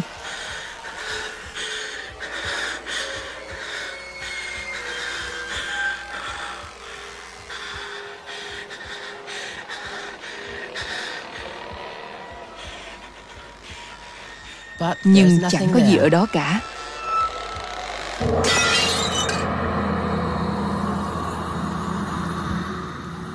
Vì vậy, giải pháp ở đây là một thân thể mới.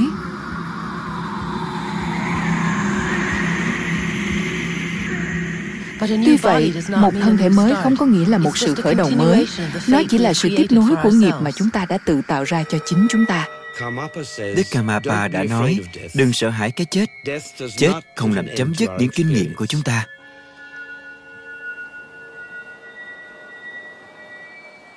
Sự sống và cái chết cũng giống như dòng sông vậy, không có khởi đầu hay kết thúc, đôi khi là nước, đôi khi là giá băng.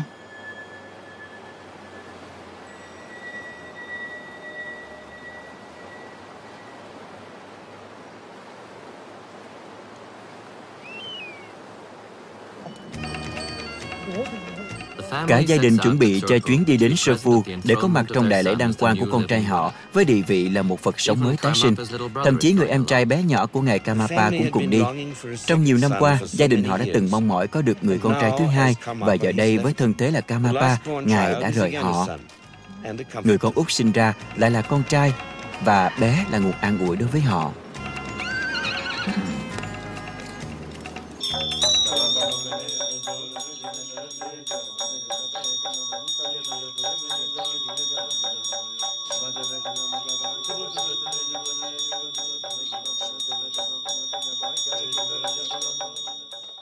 Người mẹ đã nuôi Kamapa bằng sữa mẹ suốt 3 năm. Cậu bé đã có một thời thơ ấu mà chúng ta thường gọi là tuổi thơ êm ả. Sáu người chị lớn hơn góp phần vào sự an vui của Ngài. Ngay sau khi chào đời, mẹ ngài đã bảo một trong mấy người chị của ngài ra sông lấy nước. Khi cô chị trở về, cô ấy kể lại là có một chú chim sẻ đã đặt tên cho em trai mới của cô ấy là Apugaga. Và vì thế, 7 năm đầu đời cho đến khi ngài được tìm thấy, mọi người gọi ngài là Apugaga.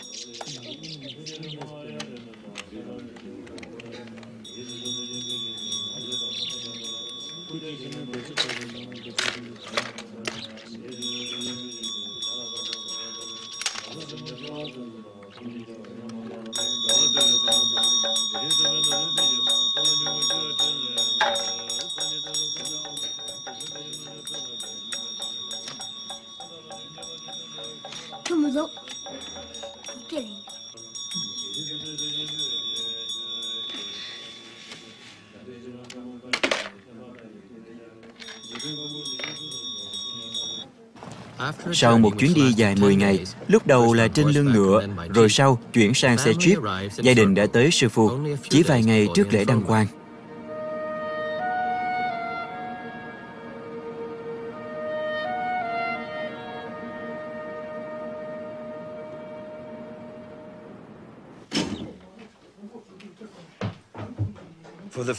Lần đầu tiên gia đình gặp Abu Gaga bé nhỏ của họ với thân thế là Kamapa cao quý. Đức Kamapa giờ đây là đối tượng của sự tôn kính cho cả họ và những người khác. Họ ứng xử với tình huống này không kiêu hãnh cũng không ưu phiền, mà với sự tôn kính và khiêm cung. Đã hơn một lần, người cha của Abu Gaga tặng cho cậu bé một bài học, cách nói uyển ngữ của người tạng cho roi vọt. Giờ đây, tất nhiên là ông cảm thấy hối hận.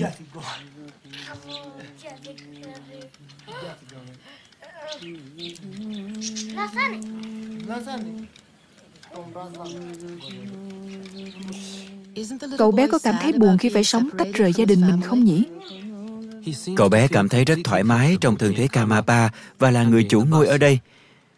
Cậu đã có 7 năm thờ ấu sống tự do thoải mái cùng gia đình mình và cậu dường như không quyến luyến họ.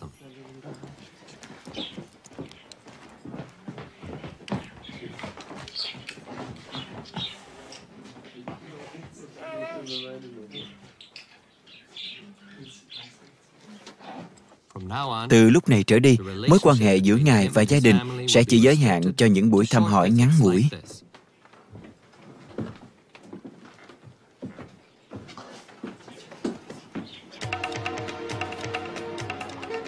Trong 48 giờ qua, hàng đoàn người hành hương đã đổ về Sư Phu Tình báo rằng Đức Kamapa đã trở lại và Ngài sẽ đăng quang vào ngày trăng mới thứ 8 đã lan nhanh như lửa cháy rừng. Theo người Tạng thì ngày trăng mới luôn là thời gian tốt đẹp để bắt đầu một việc nào đó. Đó là lúc hai nguồn năng lượng âm dương trong trạng thái hài hòa. Phần lớn các xe tải đến từ những nơi cực kỳ xa xôi, đôi khi hơn cả ngàn dặm. Không có gì ngạc nhiên khi nhiều xe tải phải bỏ những chú dê lại ở đoạn gắn sức cuối cùng cách điểm đến sư phụ vài feet Ngày hôm trước lễ đăng quang, số lượng lớn các món quà gửi tặng Đức Kamapa mới đã được chuyển đến từ các tu viện và các tông phái khác.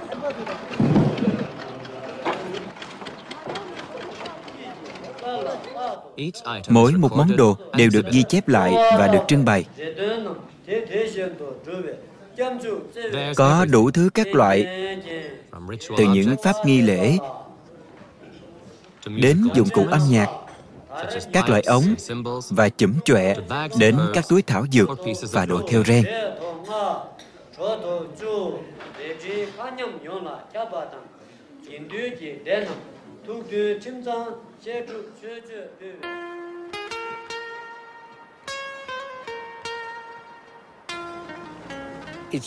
Đó là vào một buổi sớm tinh sương, khi Đức Phật sẽ lại một lần nữa giáng hạ pháp tòa của Ngài.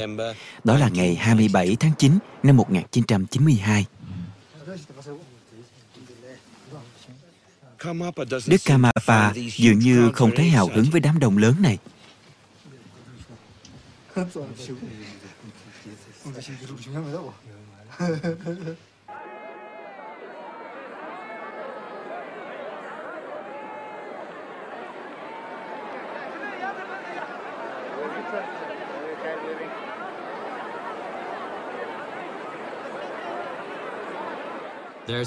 Ước tính có khoảng 20.000 người hành hương đến, còn có cả một quan chức từ Bắc Kinh.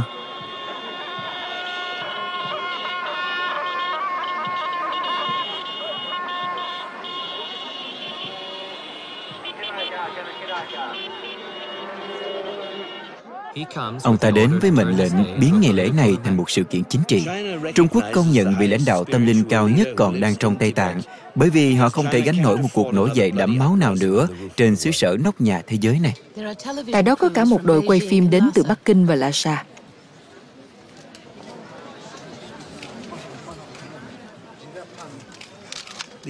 Vị quan chức dâng lên Ocean Trinley Doge, cuốn sách đỏ của Ủy ban Trung ương, với dấu công nhận Ngài là Đức Phật sống Kamapa thứ 17.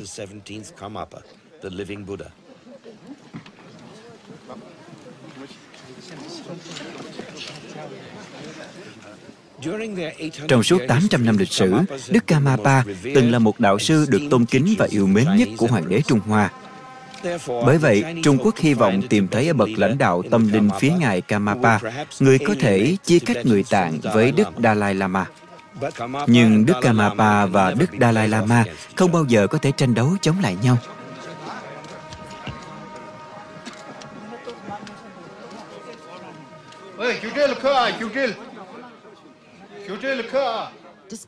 Mặc dù vậy, quan chức Bắc Kinh vẫn cố ý không muốn để Kamapa được ngồi tòa cao hơn ông ta.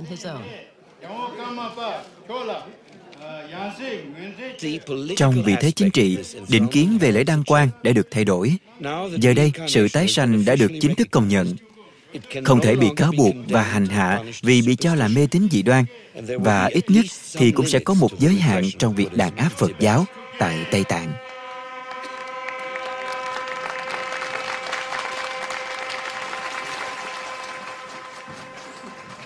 Tại 西藏自治区党委和人民政府的帮助指导下，今天初步市民主管理委员会 với sự công nhận này, chúng tôi bày tỏ sự tôn trọng của chính phủ đối với tự do tôn giáo của các dân tộc thiểu số, đặc biệt là Tây Tạng. Chính sách đối với sự tự do tôn giáo là ổn định và lâu dài. Kết quả là chúng tôi muốn thấy sức mạnh và chủ nghĩa xã hội và tinh thần yêu nước nảy sinh từ các vị tu sĩ, những tín đồ và hệ thống quản lý tu viện. Phật giáo Tây Tạng cần được bảo tồn.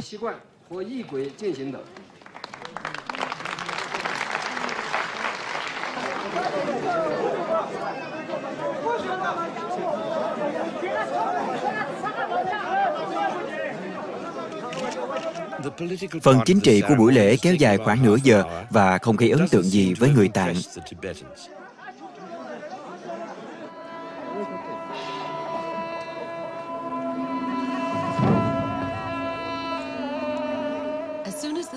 Ngay sau khi phái đoàn Trung Quốc rời đi, người Tạng đổ dồn lên phía trước để tìm chỗ ngồi cho mình.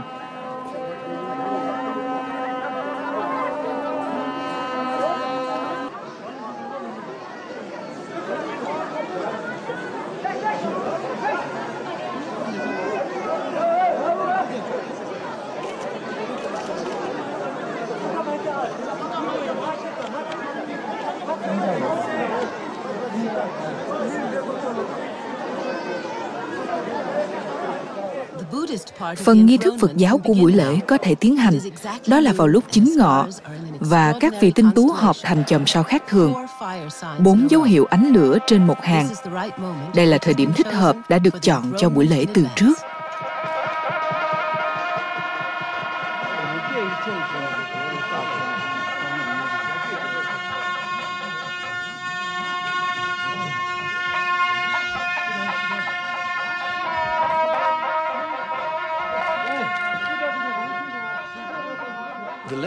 Lá thư tiên tri được viết bởi Đức Karmapa trong thân trước của Ngài, lúc này được trao lại cho Ngài cùng với thư công nhận từ Đức Dalai Lama và sấm truyền của nhà tiên tri quốc gia Tây Tạng.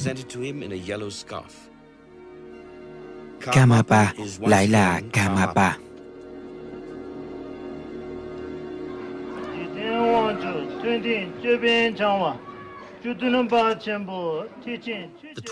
Ngài Tasitupa thứ 12 tuyên đọc pháp danh đầy đủ của Đức Karmapa, Thánh Đức Gyang Quang Karmapa, Urgent Trinly Doge, và dân cúng dường Ngài những biểu tượng của cuộc sống. Ngũ cốc, biểu tượng của sự sung mãn, cát đỏ, biểu tượng của đất. Tất cả các loại yếu tố được dân cúng lên Ngài để được Ngài ấn chứng.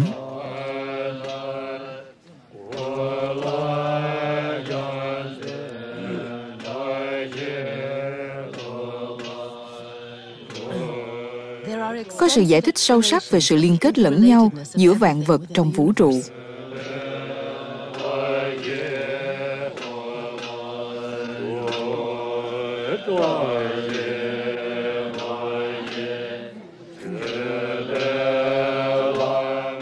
Tấm gương biểu tượng cho sắc uẩn, bởi vì nó chỉ phản chiếu được sắc tướng.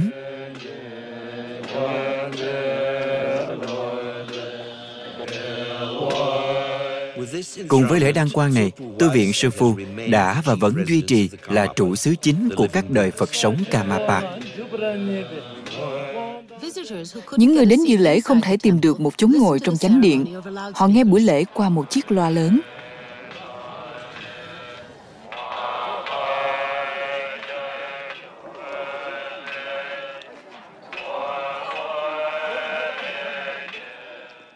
Trong số họ có cha mẹ của Đức Kamaba.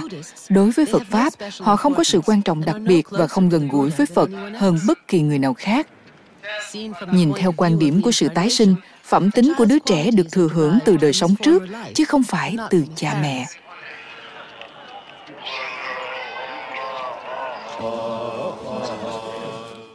Để kết thúc buổi lễ, Ngài Gyensap chúc mừng bằng lễ cúng dường Mandala. Việc này mang ý nghĩa dân cúng dường những gì ưa thích và quý giá nhất không hơn không kém một vũ trụ, được biểu tượng bằng gạo được chất đầy trên một bề mặt phẳng giống như gương.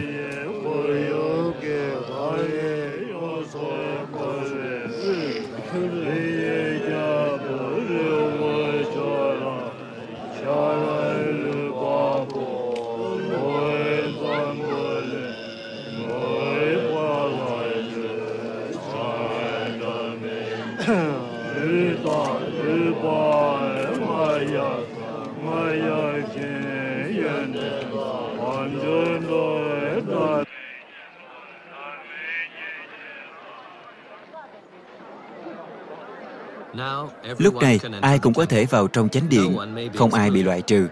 Họ đã hành hương đến đây để được nhìn thấy Đức Kamapa ít nhất một lần. Một lý do chính đáng để Pháp tòa cao là giữ cho Đức Kamapa khỏi bị đè bẹp bởi đám đông. Và bằng cách này hay cách khác, những chiếc khăn lễ hoặc phẩm vật cá nhân phải đưa đến được chỗ Đức Phật.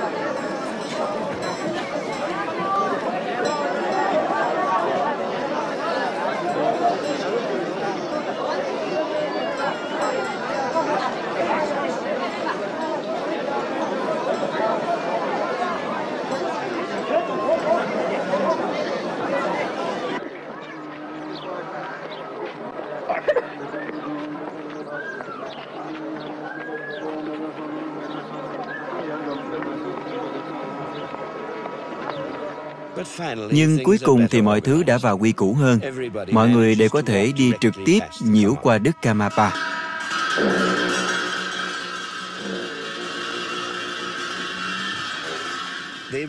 Họ nhận được sự gia trì từ Ngài và có thể nhìn thấy Ngài từ khoảng cách gần. Đối với người Tạng, được nhìn qua tôn nhang Đức Kamapa là đã được đảm bảo người đó sẽ không bị tái sinh làm loài vật. Người đó có thể chắc chắn rằng ít nhất 7 lần tái sinh vào cõi người và không phải gánh chịu số phận khắc nghiệt.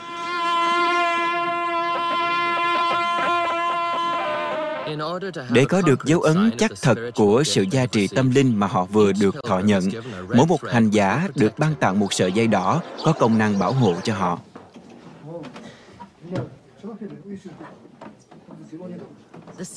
Buổi lễ kéo dài cả một ngày. Sau 8 giờ đồng hồ ngồi trên pháp tòa, Đức Kamaba vẫn sẵn sàng để vui đùa.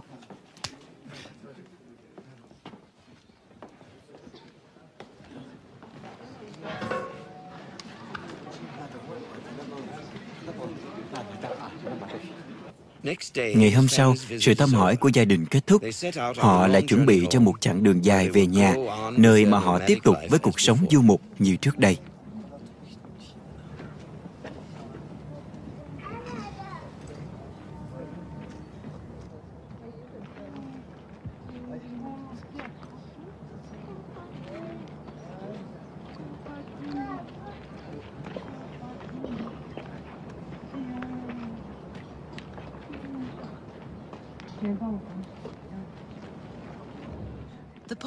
Chia tay với người em trai nhỏ bé, Ngài bày tỏ sự thương mến đặc biệt.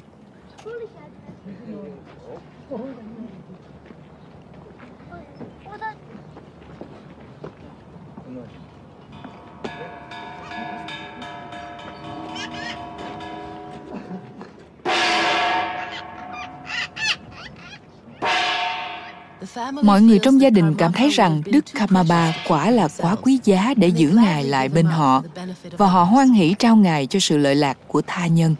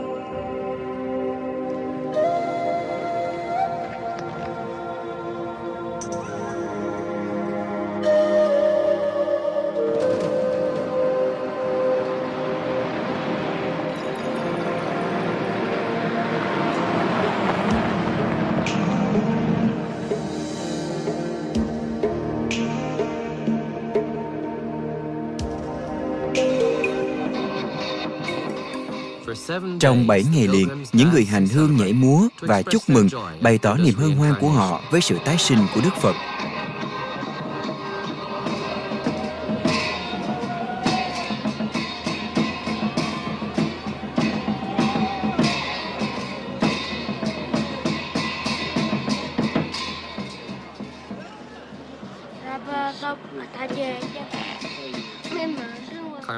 Đức Karmapa đang học ôn để đăng đàn truyền lễ quán đảnh đầu tiên của Ngài trên con đường Phật Pháp.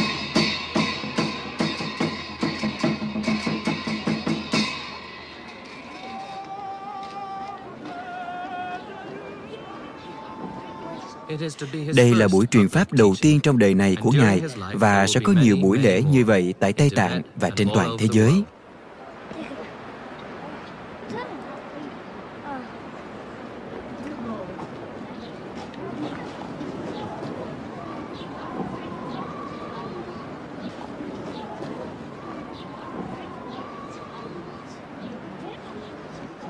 Buổi lễ quán đảnh này nhấn mạnh vào thực hành tâm, bi, mẫn đối với toàn thể chúng sanh.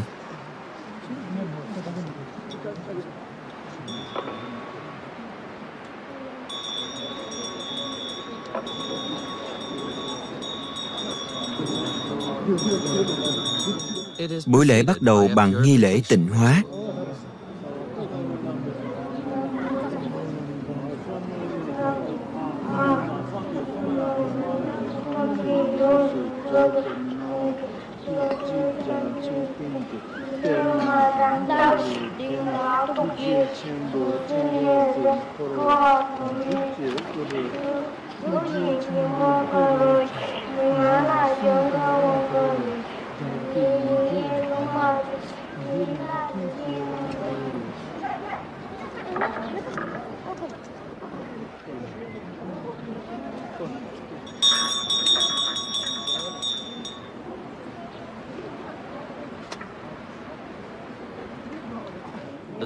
Nước hồng hoa đã được gia trì bởi Đức Kamapa, tạo thành sự kết nối giữa Ngài với những người ở đó.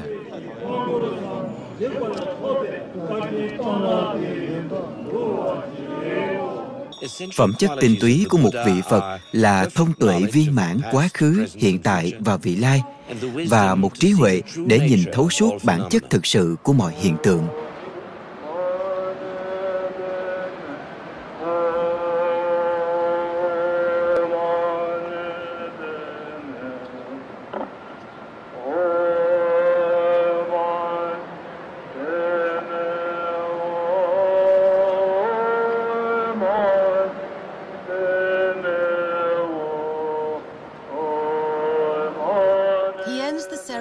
Ngài đã kết thúc buổi lễ quán cảnh với thông điệp rằng không có giá trị nào hay trí tuệ nào mà thiếu vắng tâm đại bi.